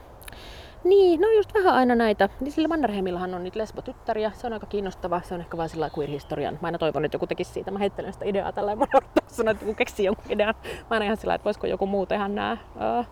Ja sitten yksi hahmo, mikä mua itse paljon kiinnostaa, on se J.V. Snellman. Se on ollut sika kiinnostava. Mä tutkin mun semmoista Leipenoballadia näytelmää varten noita. Mä luin Lönnruutin väitöskirjoja ja papereita. Hmm. Ja mä en esimerkiksi tiennyt, siellä oli semmoinen tosi hieno kirja kuin Kun Halla nälän tuskan toi, joka on siis ihan tutkimus, ei Lönnruutin kirjoittama vaan myöhemmin. Niin siinä oli semmoinen artikkeli, jossa sanottiin, että J.V. Snellman itse aiheuttanut sen Suomen suuren nälänhädän niin 1900-luvun alussa, koska sillä oli ö, niin kuin viljaa laivoissa Pietarissa, ja sitten halusi odottaa sitä, sen viljan tuomista, jotta se hinta nousisi, se saisi enemmän voittoa, ja sitten meri meni jäähän, joten sitä viljaa ei saatu Pietarista Suomeen, jolla seurauksella väestöstä kuoli jotain, siis useat prosentteja nälkään. Se ottaa nyt siitä yhdestä kirjasta, siitä, kun tuskan toi, mutta se on kyllä ihan niin kuin legitiimien tutkijan tekemä kirja. Mutta siis tähän olisi loputon, jos jaksaisi lähteä niin kuin haastamaan sitä tavallaan Suomen historiaa fiktiolla, niin tähän olisi ihan loputon. Niin kuin, mutta mä en ole nyt ehkä itse ainakaan vielä jaksanut. Mutta mä aina heittelen näitä ideoita, että jos joku muu tekisi. ne oli aika ihan niin ne Mannerheimin tytärten kirjeet. Ne kirjoittaa vaan, että isi lähetä rahaa, tyttöystäväni on sairaana. Ne oli jotenkin tosi, tota, tosi jotenkin se, tota, että se olisi tosi niin kuin, siinäkin olisi monta kiinnostavaa asiaa. Tota, ne kuol, musta yksi asui jossain nunnaluostarissa jossain Mä en muista. No niin, nyt lähti taas vähän laukalle. Mutta siis niin kuin kuuluu, niin mulla on aina enemmän ideoita kuin mitä ehtii tehdä. Mutta, mm. mutta Kärs... jos joku haluaa, haluaa tehdä, niin tehkää. Sä et kärsi writer's blockista. No siis ei, se työhän on joskus vaikeaa, mutta mulla on kyllä aina enempi, että mä oon välillä kauhuissani, että montako kymmentä vuotta saa vielä elää, että monta teosta ehtii tehdä. mulla on enempi vaan että se, että se on niin hidasta se kirjoittaminen, valmiin teoksen valmiiksi saattaminen on niin helvetin hidasta. Että hmm. pitää olla valikoiva siinä, että mihin niin kuin tavallaan sitoutuu. Mutta, mutta ehkä liittyy tähän, että toivoisin olevan joustavampi, että mä haluaisin aina vaan olla nopeampi, että ehtisi tehdä enemmän. Hmm. Tätä aihetta sivuttiin, mutta sitten kun sä, niin kun sulla, oliko se oma kustannustoimittaja vai oliko se niin kun sä ystävien kanssa lähettelet toiselle tekstejä, niin miten sä otat sitä, totta kai niin kunnioitat heidän mielipidettään, mutta miten sä otat sitä semmoiset niin muutosehdotuksia vastaan? Onko sulla taipumusta alkaa väittelemään siitä, että minä olen silti oikeassa, vaikka sinä sanot noin. Väännäkö sä siitä loppuun asti? Öö, niin, mullahan on, niin kuin, toki mulla on sit ollut ihan kustannustoimittaja, öö, mutta tota, mulla on niin kuin pari semmoista kollegaa, joiden kanssa me tehdään aika läheisesti töitä Niin. öö, yhdessä. Ja mulla on ehkä vähän sillä mitä mä sanoisin, mä en, niin kuin, mä en usko itse siihen, en dramaturgin aika kirjailijana, että kukaan muu voi kertoa toiselle, että miten asiat pitäisi tehdä. Että Mä ehkä itse ajattelen niin, että se on aina lahja, jos joku jakaa niin kuin havaintoja. Että mulle itselle se dramaturgin, lukevan dramaturgin työ on aika paljon sitä, että mä luen ja sitten mä jaan niitä vaikutelmia, mitä mulla tuli. Mm. Eli niin kuin, ihan sitten mikä se on, että pitkästyin sivulla 34, onko se tarkoitus? ihan noin suoraan. Ilman muuta, siis musta se on Joo. tosi tärkeä kuvailla, mutta just, että se on arvoneutraalista tarkoittain, että siihen voidaan myös haluta pyrkiä, tai siihen voi olla Niin. joku syy, tai niin kuin, mutta mä itse vältän semmoista, että mä hyppään siitä suoraan semmoiseen johtopäätökseen, että sille pitäisi tehdä jotain. Saatko kiinni, mitä mä tarkoitan? Että se on musta se kirjailijan tehtävä. Mm. Et, ja mä voin sanoa, että henkilö X oli mielestäni ärsyttävä. Ja sitten me voidaan miettiä, että onko se tarkoitus, että henkilö on ärsyttävä vai ei. Tämä on musta virhe, minkä ihmiset usein tekee. Että ne ajattelee, että koska henkilö X oli minusta ärsyttävä, niin sille pitää tehdä jotain, että sitten pitää tehdä esimerkiksi miellyttävämpi. Ja näinhän se ei aina ole. Että joskus on tosi tärkeää, että... Joo, Jyri sanoi, niin. Jyri, Jyri sanoi viime jaksossa, että hänen kustannustoimittaja oli kirjoittanut yhdelle liuskalle punaisella vaan, että yäk. Voi ei, toi on kyllä aika rakaa. siis en mä tiedä, voi sanoakin tehdä, jos tuntee hyvin. Joo, mutta mun ehkä sillä mä, mä itse niinku aika, mä kuuntelen niinku niitä palautteita, mutta en mä sillä lailla kauheasti, mä en koe, että se, se mun työ on kuitenkin aika itsenäistä, että niin. mä en Niin. sillä lailla koe, että mä oon kauhean niinku, mitä mä sanoisin, että mä en ole kauhean ehkä sitten, tai että mä oon vaan niinku valikoiva siitä, että keiden, keiden niinku kommentteja mä kuuntelen ja sitten mä, musta se on aina lahja kuitenkin se palautteen saaminen, sehän on ehkä semmoinen, mitä toi taidekoulutus tuottaa, että oppii tavallaan myös ottaa vastaan sitä palautetta. Mm. Mm. Mutta mähän itse luetutaan tosi harvoilla. Että et mä en esimerkiksi ollenkaan ole semmoinen, että mä haluaisin yleisesti kauhean paljon mielipiteitä jostain kes- keskeräisestä työstä, koska se on myös niinku hauras prosessi. Niin. Ja sitten jos saa vääränlaista palautetta väärässä vaiheessa, niin se voi haitata sitä prosessia. Niinku, niin, niin. niin mä itse aika niinku, välillä mä en näytä kuin yhdelle kollegalle ennen kuin teos on melkein valmis. Niinku, että, että se on tosi sillain, että mä suojelen kyllä tosi paljon niitä prosesseja niinku itse. Mutta, Mm. mutta mä oon aika sillä se liittyy ehkä siihen tiettyyn semmoiseen, kun kirjallinen työ on aina itsenäistä, mutta ehkä se on se sama semmoinen, että mä en ole ehkä sit myöskään niin hirveän kiinnostunut joidenkin random jostain random mielipiteistä. Siis Juu, että, että, se on kuitenkin sitten mun työ ja mun kirjoitusprosessi. Niin, niin. Mm. Mutta arvostan siis palautetta ja itse annan paljon palautetta myös kollegoille. Ja usein se on myös ehkä semmoisia, että minkä tyyppisiä keskusteluja sitten teoksesta lähtee. Että se on musta usein tosi arvokas tieto, että tässä mieleni meni paikkaan X ja aloin ajatella toista kirjaa X-tyyppistä, niin semmoinenhan voi kanssa olla tosi arvokasta. Että jos ei ajattele sitä, että poista kuusi sivua tästä, vaan myös niin kuin sitä, että millaiseen maailmaan ja millaiseen kenttään se teos sijoittuu. Ja usein esimerkiksi tuossa veljelleni romaanissa mä sain tuolta Monika Fagerholmilta tosi hyödyllistä palautetta. Mm. Mm. Öö, ja se vaikka kertoi niin kuin jotain viiteteoksia, mitä sillä tuli mieleen, mitkä oli hirveän hyödyllisiä. Ja sitten, niin kuin, että sen tyyppisiä on niin kuin musta kanssa lahjoja, mitä ei välde itse hänkin on, on vähän eri sukupolvea, Mm. niin mä en edes tuntenut niitä suurinta osaa niistä kirjailijoista, mistä se puhui, niin, niin sen tyyppinen on musta ihan silleen korvaamatonta. Mutta mä en ehkä kauheasti usko semmoiseen neuvomiseen. Niin kuin, Et usko neuvomiseen? No, mä, se on vastoin ehkä musta semmoista dramaturgista ideologiaa. Että myös vähän sillä, että jos ihmiset haluaa kauhean selkeitä neuvoja, niin sit mä oon väärä henkilö palautetta. Mm. kun mulla on semmoinen ideologia, että teos, teos ottaa itse sen oman muotonsa. Niin kuin, että meidän tehtävä on vaan pysyä sen teoksen, poissa sen teoksen tieltä. Tämä on niin tämmöinen esoterinen, jotkut on ihan sellainen, että oletko jostain 1600-luvulta, mutta mä niin kuin vilpittömästi ajattelen niin, että se teos kyllä tietää, että mikä siitä pitää tulla. Sitten meidän tehtävä on vaan yrittää löytää se ja yrittää pitää se meidän ego pois siitä tieltä, että halusin, että tämä oli hauskempi ja nyt tämä onkin traaginen, niin että antaa sen olla sitten sen, että mitä se on. Niin, niin. niin se Mm. liittyy varmaan tähän. Joo, mä kyllä tunnistan tosta paljon. Tai miten just tapahtumajärjestäjä, niin silloin joutuu tekemään tosi paljon yhteistyötä muiden kanssa. Ja sitten se aina tuntuu, että jos on siunattu jonkunlaisella visiolla joskus, niin sit sitä aina revitään kappaleiksi. Ja se ei ole niin itsenäistä tietenkään se työskentely. No se on se kirjailijan työ musta se iso etu, että saa tehdä kaiken yksin. Kyllä mua, siis, kyllä mua niinku, on haukuttu itsepäiseksi, mutta mä sitä ole luopumassakaan. Onko se sitten huono piirre ihmisessä? On se, jos pitää tehdä ryhmässä töitä. On se oikeasti. Selvä. Sun pitää ruveta kirjailijaksi vielä ehtii. tiedä. Se olisi viimeinen niitti kyllä erakoitu sen täysin. Philip Roth taisi siitä vanhoilla päivinä katkeran tyylin tilittää, miten yksinäistä hänen elämänsä on ollut, kun ollut jossakin kellarissa kirjoittamassa 80 vuotta. Ei se hirveän hyvä myyntipuhe ole sille ammatille. Niin, sehän on aito kysymys musta se, että se, mä koen itse, että taiteellista kunnianhimoinen kirjailijan työ vaatii monista asioista luopumista, että musta se on osa sitä sen työn niin kuin, tavallaan todellisuutta, että ja sitten semmoista tiettyä, se teettää tiettyä poissaolevuutta, että on välillä vaikea olla läsnä niin kuin muualla, niin, tota, niin musta se on ihan tärkeää, että siitä voi niin kuin puhua myös, mm. vaikka ne voi olla kipeitä. Tietenkin ihmisillä on eri asteisia niin kuin, että osalla se on äärimmäisempää, että ihmiset oikeasti edistäytyy ja sitten osalla niin. se on niin kuin piste, piste elämää, mutta kyllä se vaatii läheisiltä ymmärrystä. Niin kuin. Mm. Sitten toiset ammatit vaatii toisenlaista ymmärrystä, mutta musta se on ihan selvää, että, että jos on vaikka puoliso, joka on mustasukkainen sit työstä, niin eihän sitten tule yhtään mitään. Niin. Niin kuin, että Niin. Voi olla omistautunut, omistautunut vain yhdelle asialle. Mono-omistautuja. en mä tiedä. Musta on mahdollista olla, se, olla kirjailija ja kuitenkin olla eettinen ihmissuhteessa, mutta, mutta kyllä se vaatii semmoista joustavuutta. Mitä unelmia sulla on? Ah, Mitähän mä sanoisin? Onko sulla suuria unelmia vai sellaisia pieniä unelmia, jotka ulottuu jonnekin myöhäisiltapäivään vai mietitkö sä jotain Mä vuosikymmen? haaveilen jäätelöstä. Musta olisi hyvä, että me voitaisiin Se järjestyy, se järjestyy kyllä. jäätelöä. Se järjestyy kyllä. Kermaleivosten sijaan ehkä jäätelö olisi nyt kuitenkin se ykkösasia. Niin, en mä siis ehkä, musta jotenkin tuntuu, että se suhteessa niin just vaikka kirjoittamiseen, että mä en kauheasti, mä en ehkä niin kuin hirveästi ajattele sillä tavalla sitä tulevaa, että musta tuntuu, että mä oon aika voimakkaasti aina sen yhden niin kuin siinä yhdessä hetkessä tekemässä sitä asiaa, että nyt mä haaveilen, että mä voin pitää lomaa ja että nyt mä yritän olla aloittamatta mitään uutta ihan heti, vaikka mulla on paljon asioita, mitä mä haluaisin tehdä, mutta Mm. Mulla oli siis nyt kaksi ensi iltaa kahdessa eri maassa ja yhden romaanin julkaisun puolen vuoden sisään, niin mä yritän myös, että mun semmoiset tietyt työholistitaipumukset ei jotenkin ihan kokonaan. Kaksi Ah, ensi jotenkin tota, joo, toinen teksti, toinen teksti oli kyllä valmis, mutta mä tein siitä tuosta veljelleni sekä näytelmän että romaanin niin samaan aikaan. Ja se oli vielä suht tiukka aikataulu. Ja sitten oli toi Eri Opiksen Suomen Onko se ensi- niin siis niin, jossain nyt menossa Suomessa vai? Tota, se on ollut Saksassa, siitä oli maailmankantaesitys nyt huhtikuun puolivälissä Okei. siellä Leipzigissä. Se oli tosi kiinnostava. Siinä oli niinku se näytelmä ja sitten 20 minuutin tanssibiisi lopussa. Ihan valtavan hieno neljä näyttelijää. Semmoinen Elsa Sofia Jah ohjas. Ja se on tulossa tuonne kansallisteatterin 2024. Tulee Okei. niinku siihen nyt vielä vähän aikaa. Mahtavaa. Mutta, joo, se on, mä oon itse asiassa innoissa, niin ne on tarkka yksityiskohdat, mutta se on julkista, että se on tulossa. Niin Mm.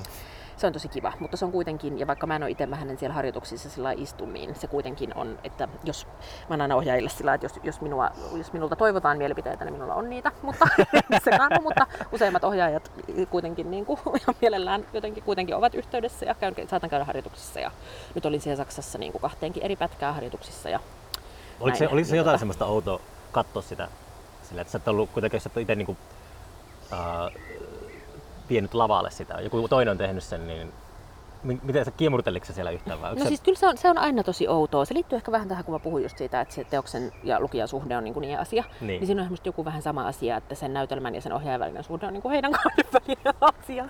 Että toki mä niin kuin tiedän paljon siitä tekstistä, mutta, mutta se on niin kuin se näytelmäkirjailija, sehän on tosi kaunista parhaimmillaan, että se Mä sanoin just, kun mä julkaisin tämän romaanin, että se oli niin kuin, mä, mä en ollut varautunut siihen, että se oli niin erilaista. Mulla oli välillä semmoinen olo, että se on niin kuin kuollut, kun mä julkaisin sen, kun se on niin kuin objekti, se kirja. Mm. Että se julkaiset ja sitten totta kai se jatkuu niin kuin lukijoiden ruumiissa. Mutta kun näytelmä, vaikka se on myös kirjallisesti itsenäinen teos, niin sehän on myös siemen muille teoksille. Ja sitten mulla on vielä ollut sillä että vaikka sitä Prinsessa Hamlettia, joka kuitenkin nyt on, onko se yli 10 vuotta vanha, niin sitä esitetään edelleen. Niin kuin sitten oli kaksi esitystä nyt Saksassa, kaksi eri ohjausta, niin se tarkoittaa, että ne elää tosi kauan, ne niin kuin teokset, ja sitten ne muuntautuu koko ajan uudestaan. Ja se on se näytelmän niin kuin uskomaton, että siellä on niin kuin eri ryhmät eri maissa tekee siitä mm. niin kuin niitä omia tulkintojaan, niin, niin se on niin kuin tosi, että se on niin kuin kaunista, mutta sitten ehkä niin kuin mä ajattelen, että ei ole hyvä olettaa, että se on jotenkin se mun oma. Että useinhan sitä niin ajatellaan, että se olisi jotenkin mun ja sitten mä niin kuin koe, että mä koen, että se kirjallinen näytelmä on mun, mutta mä en oikeastaan koe, että ne esitykset on. Niin kuin, ja mä koen, että ne ei oikeastaan myöskään ole mulle kirjailijana, että sit mä voin niin kuin pitää niistä tai olla pitämättä, mutta ne on niin kuin sit yleisöä varten jotenkin esitykset, mutta se on ehkä vähän semmoinen asia, mihin mä oon niin kuin tot, tottunut niin kuin näytelmäkirjailijana sit pitkällä tähtäimellä. Mä pidin näistä molemmista hirveästi sekä siitä Edubiksestä, että, että, se oli tosi hieno toisen veljelle, niin, niin kuin maailmankantaesitys, niin nehän on kauhean ihania, että silloin ne on semmoisia lahjoja, että joskushan sit on esityksiä, joista mä oon pitänyt vähemmän, Ja se on tietenkin tavallaan rankkaa, mutta mä luulen, että se on rankkaa enemmän sen olosuhteen takia, että ihmiset niin harvoin lukee näytelmiä, että meillähän usein edes kriitikot ei välttämättä lue sitä niin kuin tekstiä, ja edes ammattikriitikot ei välttämättä erota sitä niin kuin esitystä ja tekstiä toisistaan. Oikeasti niin se, vai? Joo, se on aika tavallista valitettavasti, mutta se on niin aliarvostettu. Se on ihanaa, että sä luet näytelmiä, mutta tosi monet ei lue. Ja sitten sitä pidetään usein semmoisena, että se on vähän niin kuin vaan joku käsikirjoitus, että, että se ei tavallaan ole itsenäinen kirjallinen teos, niin siitä on musta semmoisia heijastevaikutuksia. Mutta mulla on aika vähän ollut semmoista sehän kaikkein pahin, että jos vaikka tekstietiikka muuttuu kokonaan. Niin kuin, Mulla on vaan semmoinen, Niin. Että kun mä luen näytelmiä, niin sit, jos mä näen sen lavalla, niin mä, kun mä luen sen näytelmän, niin vähän kun teen sitä omassa päässä elokuvan. Ja sitten kun mä menen katsoa sitä teatteria, niin siinä on väärännäköistä näyttelijät. Mm. Mm. Se on semmoista tosi Mm. mm. niinku, lapsellista, mutta se häiritsee mua usein. Niinku, että se, mä, oon, mä oon visualisoinut sen eri tavalla sen näytelmän lukiessa. Mutta ei tuossa ole mitään lapsellista. Mä väitän, että näytelmälukueminen edellyttää just tota. Niin kuin nyt en tarkoita, että sitten tarvii loukkaantua, että joku muu näkisi sen toisin, mutta, mutta että siis se Mutta toihan ei- edellyttää kun menee sitä. istahtaa sinne saliin, niin kyllä sinne pitäisi pystyä silleen sivuuttamaan se, että, että niinku, En mä musta tossa jotain kaunista, mutta siis ymmärrän tietenkin, että mitä tarkoitat. Mutta, mm. joo, mutta et, että ne on ehkä enemmän semmoisia sit sosiaalisia. Niin kuin, mutta mä näen kyllä varsinkin nyt just suhteessa tuohon prosaan, että se on kuitenkin myös iso lahja se, että ne saa niin kuin elää eteenpäin. Niinhän se ei aina ole, että moni näytelmiä esittää vain kerran, mutta, mutta kyllä mulla on aina ihan niin kuin tosi Mä olin nyt Saksassa just yksi Lisolfestareilla Prinssahammet yhden uuden esityksen kanssa, niin kyllä se on musta aivan valtava etuoikeus niin kuin istua siellä ja katsoa niitä ryhmiä ja kuunnella niitä keskusteluja. Ja niin kuin, että se oikeasti voi syttyä aina uudestaan. Niin kuin, Mm. ö, niin on se niin kuin, musta ihan siis sillä tavalla, että se vaikka näytä, teatterin kanssa työskentely voi olla myös rasittavaa, kun se apparaatti on aika iso ja sitten teatteri on aivan semmoinen säätöautomaatti, että mä ymmärrän, miten ohjaajat pysyy niin kuin missään järjessään, niin kuin, että siinä on vaan niin paljon tekijöitä, mitkä vaikuttaa siihen niin kuin, prosessiin, niin tavallaan mä oon ihan helpottunut, että mun ei tarvi olla siinä päivittäisessä grindauksessa mukana. A, mutta onhan siinä niin kuin, että siinä on musta, että se teatteri on semmoinen, että sitä ei oikein, mikään ei ole niin intensiivistä kuin mitä se on parhaimmillaan, niin kuin, että sitä ei pysty oikein korvaamaan mikään Mm. sitä radikaalia hetkellisyyttä. Niin kuin, että se, se on musta kova huume siihen jää niin kuin sit koukkuu. Että sillähän mäkään en ole päässyt pois sieltä enää tuolta teatterikoulun jälkeen. Täällä vaan edelleen ollaan. Mä haluaisin jäädä koukkuun siihen. Pitää yrittää vielä. Kaikista addiktioista se on kuitenkin ihan vielä aika rakentavaa. Röökeä teatteri. Mm. Antaa joen virrata hetken.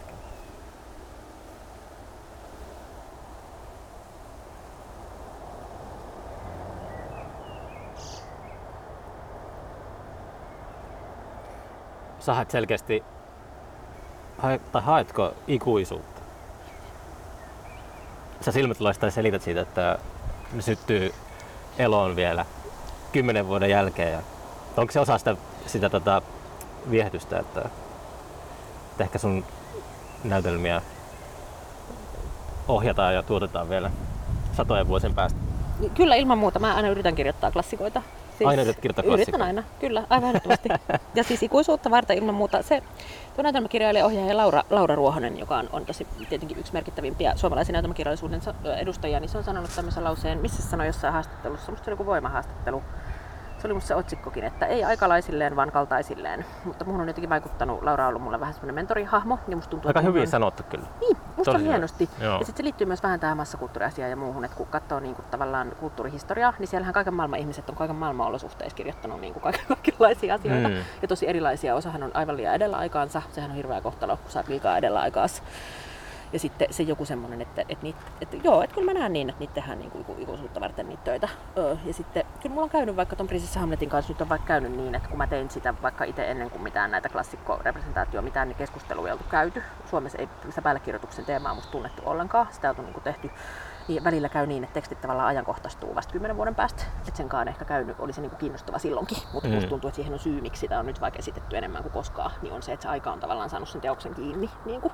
Ja sitten joskus hän myös vanhenee, että se on musta aina iso niin kuin kohteliaisuus, kun ne teokset kestää aikaa. Mutta mä käytän itse tosi paljon aikaa siihen semmoiseen, että, että mä yritän niin kuin, tavallaan saada ne teokset kestämään aikaa. Niin kuin, Niin. Että sitä on vaikea selittää, että millainen prosessi se on, mutta yksi syy, miksi ne prosessit kestää jonkin aikaa, niin on just se, että, että mä yritän tehdä niistä semmoisia, että niitä voisi esittää vielä niin kuin tuhannen vuoden päästä.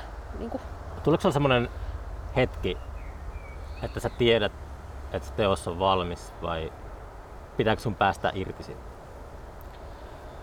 No siis mulla ei kyllä semmoisia hetkiä, että heräisi joku aamu ja sitten nyt tää oli valmis, niin se olisi ihanaa, jos niin kävisi. Oikeastaan itse se on mulla alkaa olla semmoisella vähän sillä raan ammattitaidon tasolla, että usein siinä vaiheessa, kun uusi materiaali, mitä sä tuotat, on huonompaa kuin se vanha, niin silloin se teos on valmis. Niin kuin, tai muutokset, mitä sä teet, niin ne usein siinä musta, tämä koskee myös muita kirjailijoita kuin dramaturgina, että tulee se vaihe, että sä alat tuhota sitä valmista teosta niin, kuin, niin se on yleensä semmoinen niin kuin hälytysmerkki, että sitten kun haluaa alkaa poistaa kaikki teoksen ytimet, niin se usein tarkoittaa, että pitäisi siirtyä jo kirjoittaa sitä seuraavaa teosta. Mutta se on vaikea kysymys musta se, että koska teos on valmis. Että mm. Sehän ei ole niin kuin lainkaan niin yksinkertaista kuin miltä se kuulostaa. Niin kuin, mutta, mutta mä itse pyrin tietoisesti siihen, että mulla ei olisi liian tiukkoja aikatauluja, että mä en joutuisi runnoa niin kuin vain jostain aikataulusyistä niin kuin teoksia valmiiksi, vaan että niillä saisi olla se semmoinen luontainen niin kuin kasvamisen kaari. Sä et tiedä, että milloin sun seuraava teos julkaistaan? Joo, Sulla... nyt en ole suostunut ottamaan. Olen kieltäytynyt kaikesta, kaikesta, mitä on tarjottu, niin haluan antaa sille aikaa kasvaa itse itsekseen ainakin o- vähän aikaa. Olympiavuosina aina. Olympiala... Niin, on ihan hyvä. Koskaan ollut, mutta niitä on talviolympialaiset, kesäolympialaiset. Joka toinen vuosi? Ei, aivan liian usein. tai siis, niin, se välillä niin oli vähän nopeampi prosessi, mutta mutta tota, joo, mut musta on tärkeää, että sitä aikaa ottaa, koska sitä ei tuo ulkoinen rakenne ei tue sitä. Että se on niin kova se semmoinen tuottamisen paine, niin mä näen sen tosi keskeisenä myös puhua siitä, että, että ne teokset vaatii se oman aikansa. Mutta osahan tietenkin, mä en ole myöskään semmoinen kirjailija, että mä tarvin deadlinein, että mä saan asioita aikaan. Että mä oon aika semmoinen itseohjautuva. Että osallehan se on varmaan tarpeen, että on joku ulkoinen rakenne. Mutta mulle varmaan se suurimmalle ole. osalle. Mulle se ei niin kuin ole. Mulla on niin vahva semmoinen joku sisäinen drive. Että mulle siitä on vaan haittaa. Se vaan stressaa mua, jos mulla on joku ulkoinen deadline. Kiintosaa, kiintosaa. Joo. Eikö kukaan muu ole muka sanonut näin?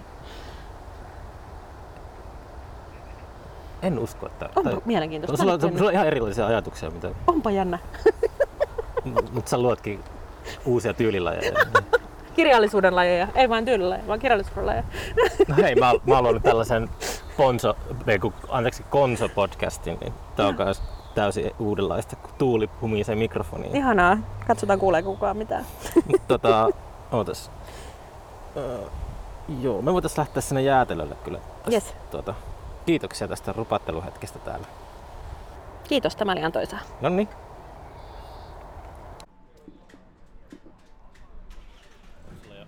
Jäts, jätski mielessä, mikä sä haluat? Mä luulen, että pitää olla avoin eri vaihtoehdoille, että mitä täällä myydään, mutta Mehujäät on kyllä mun suosikki. Että Mehujäät? Onko sulla? Mä oon hirveän jäätelössä. Et oo? En. Kyllä... Aha, sä et vaan peesaa Et saa ottaa mitään. Otan tietenkin. No, anteeksi. Täällä on nyt paljon. Jatkuukohan ne vaihtoehdot jonnekin? Tikkurilla nesteen. Tikkurilla nesteen jäätelövalikoima.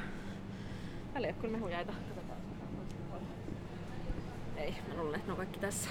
Meinaat? Eikö tällä joku pakastin tuolla?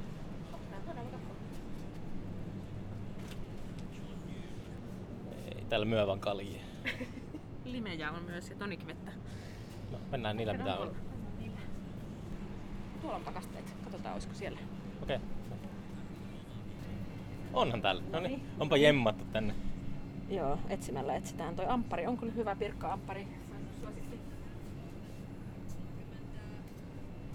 pirkka-amppari. päädyin siihen. Täällä on myös näitä luksus tämmöisiä pieniä, jos sä oot kiinnostunut. Ei kiinnosta lapioiminen. Ei.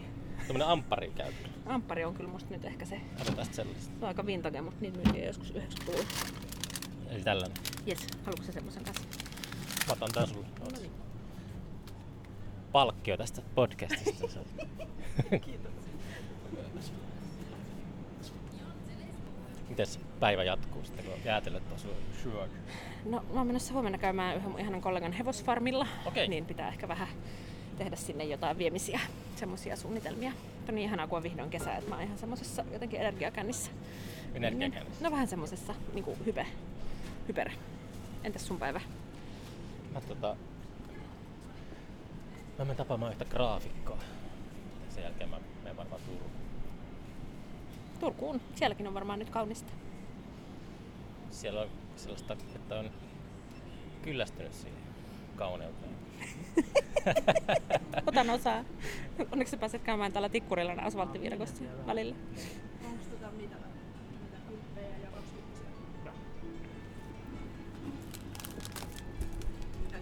Joo, sopii. Kiitos.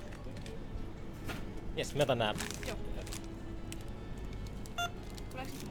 Ei, olisiko sä halunnut kahvita? En mä kiitos tarvi muuta.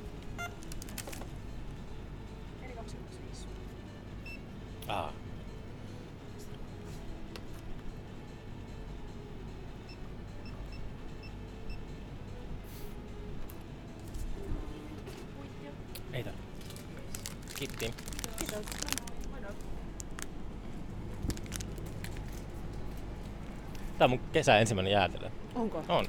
Mä, mä en tosiaan syö hirveästi jäätelöä. Mä kyllä jäätelö rakastaja. Pitäisikö mä tänne penkille vähän siellä? Mennään penkille.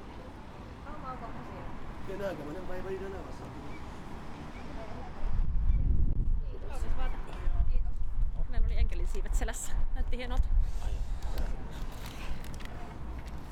Mä en nähnyt enkelin siitä. Tuolla toisella puolella. Pitää mennä vakoilemaan. Et nähnyt enkelin siipiä. Nyt oli kyllä metaforinen. Niin. Minä näin hänen siipensä. Toi meidän Lucas Moodissonin elokuva. Lukas Moonis. Niin, sillähän on se, onko se se Lilia Forever? Liljeporv, joo. Joo, mutta siinä musta, mä en tiedä näkääkö ne kaikki ne siivet vai ei. Siitä vähän aikaa, kun mä oon nähnyt sen. Joo, en ole kyllä pitkä aika katsonut. Mäkin näin sen silloin, kun se tuli.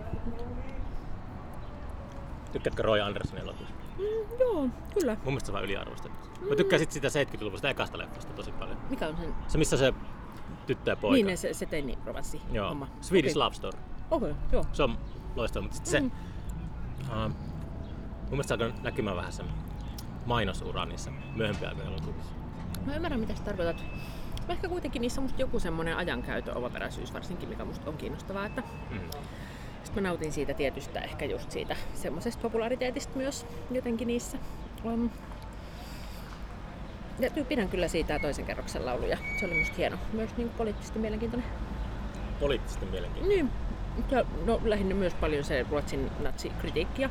Mm. Se kohtaus, missä se vanha natsi herää siellä vanhan kodissa. Ja, niin kuin, että koen, että se käsitteli sellaisia aiheita, mistä Ruotsissa ei haluta juurikaan puhua, mutta kuitenkin musta on ihan arvokasta taiteessa. Toivon, että joku siellä- Suomessakin tekisi sitä. Eikö se Ikea-tyyppi ja kuningattaren isä ja kaikki noin on niinku vanhoja Niin ja tota, jotenkin, marssijoita? niin ja myös ihan kansa, kansalaiset, tai koen just, että se vaikuttaa meidän kulttuurissa niin kuin hirveästi.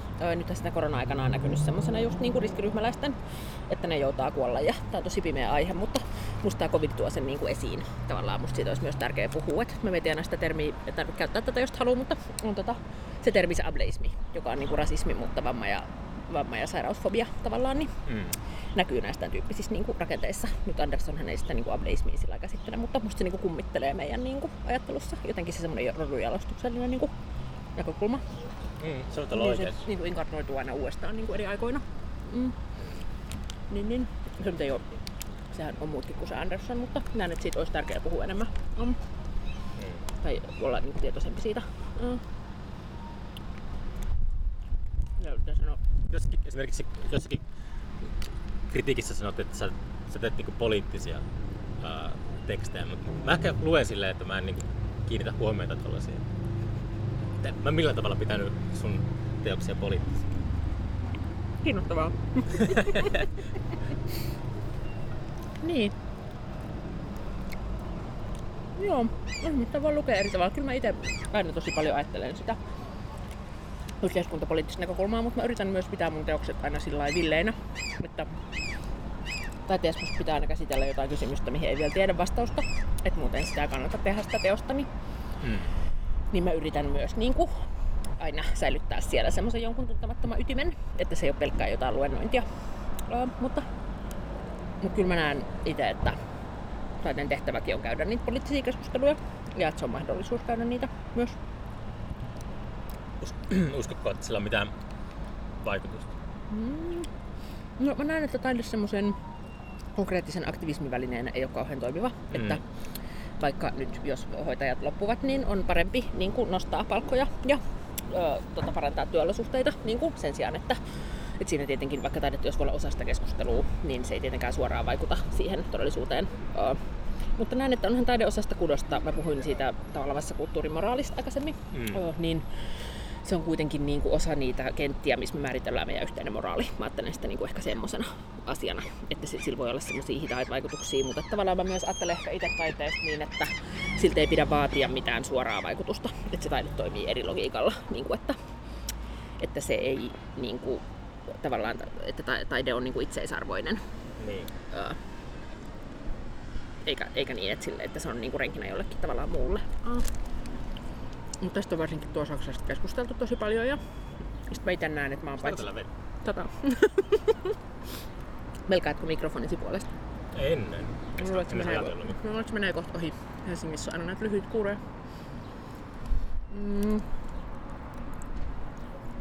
Joo, mutta mä näen, kun mä sanoin, että kaikki näytelmät on opetusnäytelmiä. Että musta kaikki, kaikki taide on niinku, vaikuttaa siihen, että mitä mä ajatellaan maailmasta. Mm. Mutta sitten näen itse, että taiteilijana mulle on vaikka tärkeää, että sit mulla on myös se mun, mä en sitä termiä aktivismi, kun se on vaan musta niinku toimintaa ihmisenä, mutta sitten mulla on erilaista niinku suorempaa poliittista toimintaa, joka, joka on niinku sun taiteellisen työn rinnalla, koska se taiteellinen työ on kuitenkin vain yksi alue, Niin. mitä mä niinku teen. Niin musta on tärkeää myös, että niitä ei sekoita liikaa niinku keskenään, tai mulla itselle se on ollut tärkeää niinku tunnustaa ne taiteen puutteet myös. Ehkä mennä tuohon. Mennään tänne sateen suuntaan.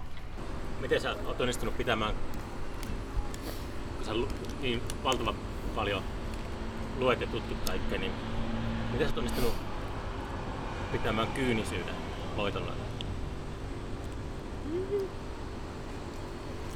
No, mä en tiedä, musta ehkä se...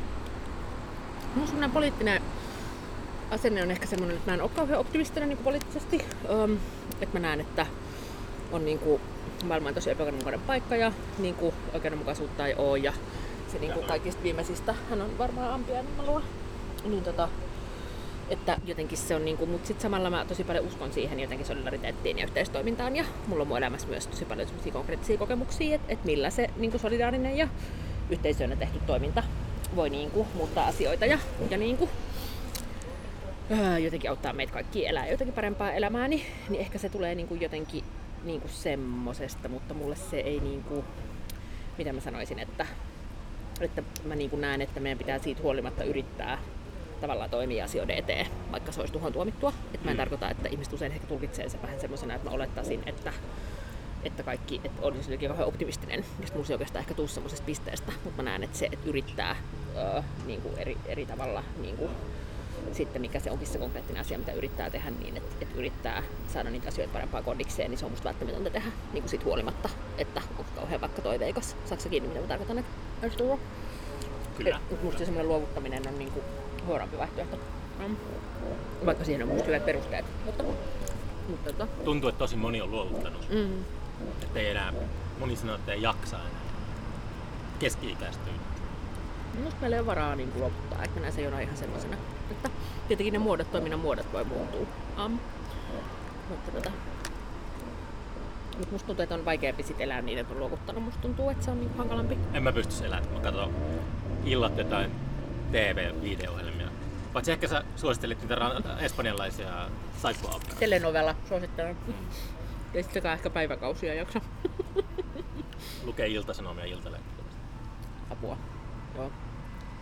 Sun jäätelössä tahti oli aika... Puolet nopeampi. Mä ehdin ensin. Mulla on vähän harjoituksen puutetta tässä. Se on myös aika kylmää. Toi on ehkä ihan fiksua syödä se vähän hitaasti. Mihin, mihin maailman menoa? Oliko tämä retorinen kysymys? Ei. No siis kyllähän kapitalismi on kuitenkin nyt voittanut tosi monella alueella. Että tota, että se on musta se niinku iso haaste, se, että miten pystyisi toimimaan niinku antikapitalistisesti. Aa, ja niinku rakentaa muunlaisia järjest- järjestelmiä, että sehän tappaa meidät kaikki. Niin, Niin. niin. se on ehkä se niinku iso, iso asia, jonka taustalla on niinku sit tosi paljon muita kaikkia logiikoita. Että...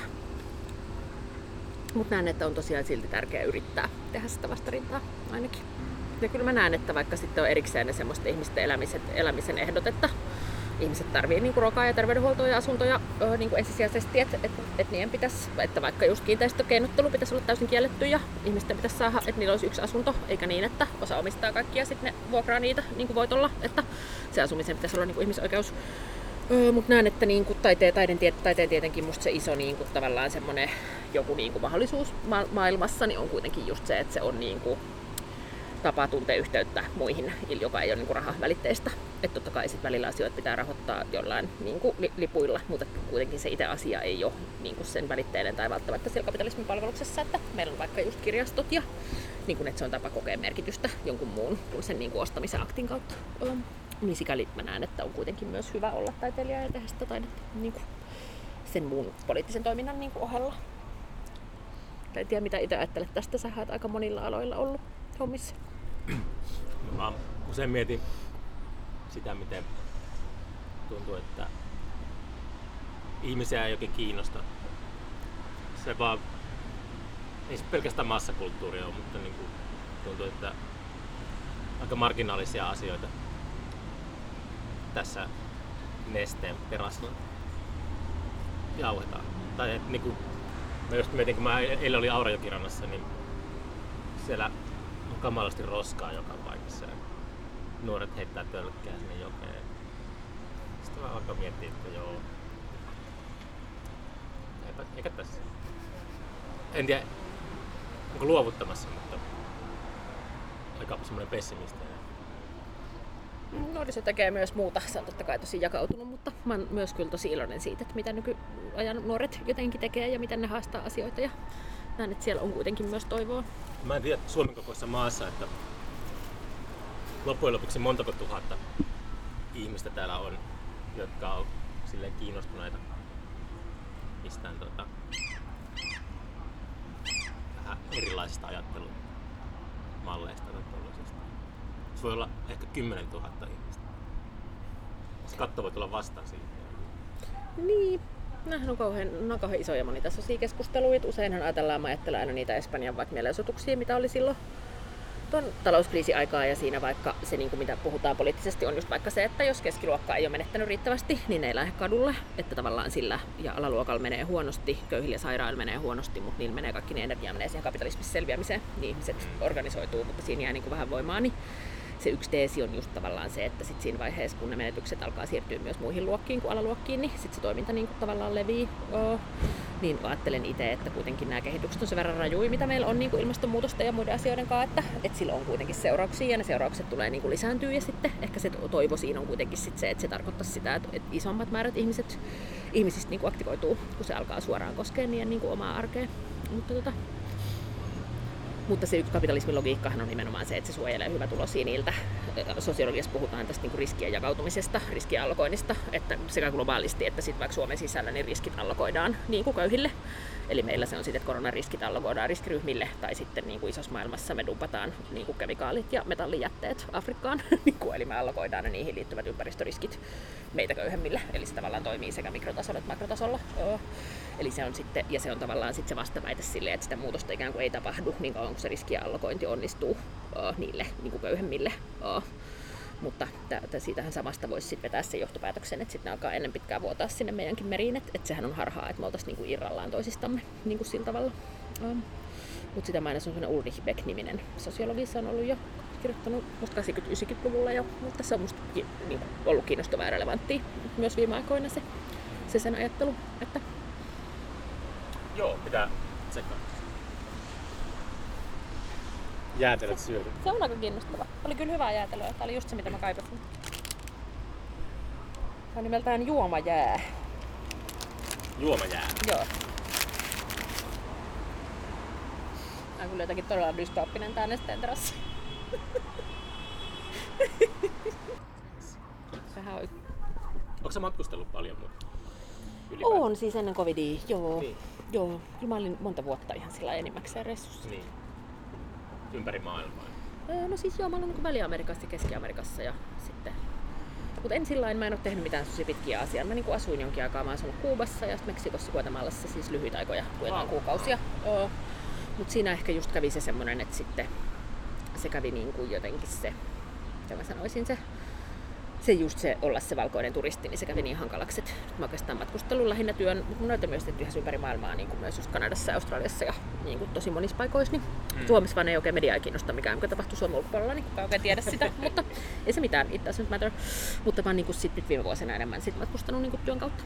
Et lähinnä sillä lailla, että käy, käy jossain tota, niin kuin esiloissa, se on myös niin ihana tapa tietenkin päästä sisään johonkin niin kuin paikalliseen kulttuuriin. Sä aina nähnyt kaikki tota versiot sun tota, teoksista? No en kyllä ihan kaikki. Että kaikki. Ei, en kaikkia. Kyllä mä pyrin lähteä, jos mä pystyn, mutta tota, ö, nyt tietenkin teatteri on, tämä covid-pandemia on tosi negatiivisesti vaikuttanut niin kuin teatteri ympäri maailmaa. Ja varsinkin kun kuitenkin joku tämmöinen suomalainen avantgarde-kirjailija on niin kuin sitten usein se, mikä ensin tulee leikattua sieltä niin kuin ohjelmistoista. Ö, Nyt se on ollut tavallaan musta ihmeellistä, että tuolla Saksassa on esitetty niin kuin noinkin paljon noita töitä, mutta Mutta se on niin kuin aika iso. Mä luulen, että nämä heijastevaikutukset tulee olemaan ihan riippumatta siitä, että tämä pandemia etenee, niin tulee olemaan tosi isot. Et mä luulen, että ne ajat saattaa niin kuin olla ohi. Mutta mä ollut paljon myös Venäjällä silloin, kun ajat olivat toiset. Niin mulla on ollut tosi hienoja just mun esityksiä on ollut näytelmiä niin kuin ympärinsä ja sitten ne Kanada-esitykset oli superhienoja. Ja... Et kyllä mä yritän, se on musta aina tosi mielekästä niin kuin käydä katsoa. Um, mutta, tota, mutta aina ei tietenkään ehdi, että sit, jos haluaa kirjoittaa, niin ei vaikka koko ajan reissussa. Mutta Onko sinulla kuuntelijoille, jos sulla, onko nyt niinku tota, täällä Suomessa, niin missä sun teoksia esitetään tällä hetkellä? Äh, no siis Suomessa tällä hetkellä oikeastaan se, minkä saa, niin on se mun romaani Veljelle, niin senhän saa ihan kirjastosta. Mutta ei ole niinku, missä teatterissa ei Tällä hetkellä ei mene, eikä tuo Kuuteatterissa meni nyt niin kuin alkuvuodesta se eri opisnäytelmän Suomen Niin. kantaesitys Akse Pettersson ohjassa. Se on nyt tuolla tu- Tampereen teatterikesässä tulee olla elokuussa. Et Okei, se on no ehkä se, niin joo. kuin, sehän on se, mikä nyt on tulossa. Se on niin kuin elokuun ekalla viikolla. Niin, niin, niin, niin. Niin, niin, sinne kannattaa ehdottomasti mennä. Ja sitten on tosiaan tulossa se veljelleni, mutta siihen on vielä nyt pari vuotta aikaa, niin on tulossa vielä näyttämölle. Mutta, mutta tota, nämä on nyt oikeastaan niin kuin ne. Ja sun tota, kirjat ja näytelmät löytyy kyllä hyvin varustetuista kirjastoista ja kirjakaupoista. Joo, ja, joo, niiden kirjakauppaa voi aina suositella. Niillä on myös nettikauppa. Nide on, on todella upea ja tärkeä ja hieno kirjakauppa, josta kannattaa ostaa kaikki, kaikki kirjansa. Ne myyvät myös, myös näitä. Mutta Selvä. Alright. Ja tuolla, niin sen voi ehkä sanoa vielä siitä eriopis näytelmässä on julkaistu kirjana ja siinä on mukana myös toi Maria Säkön essee siitä näytelmästä. Et se on ihan kiinnostavaa, että siitä saa vähän suhdetta siihen näytelmän tekstiin, jos, jos haluaa tutustua siihen ja samalla vähän sisäisesti keskustella siitä. Niin sitä voi myös suositella.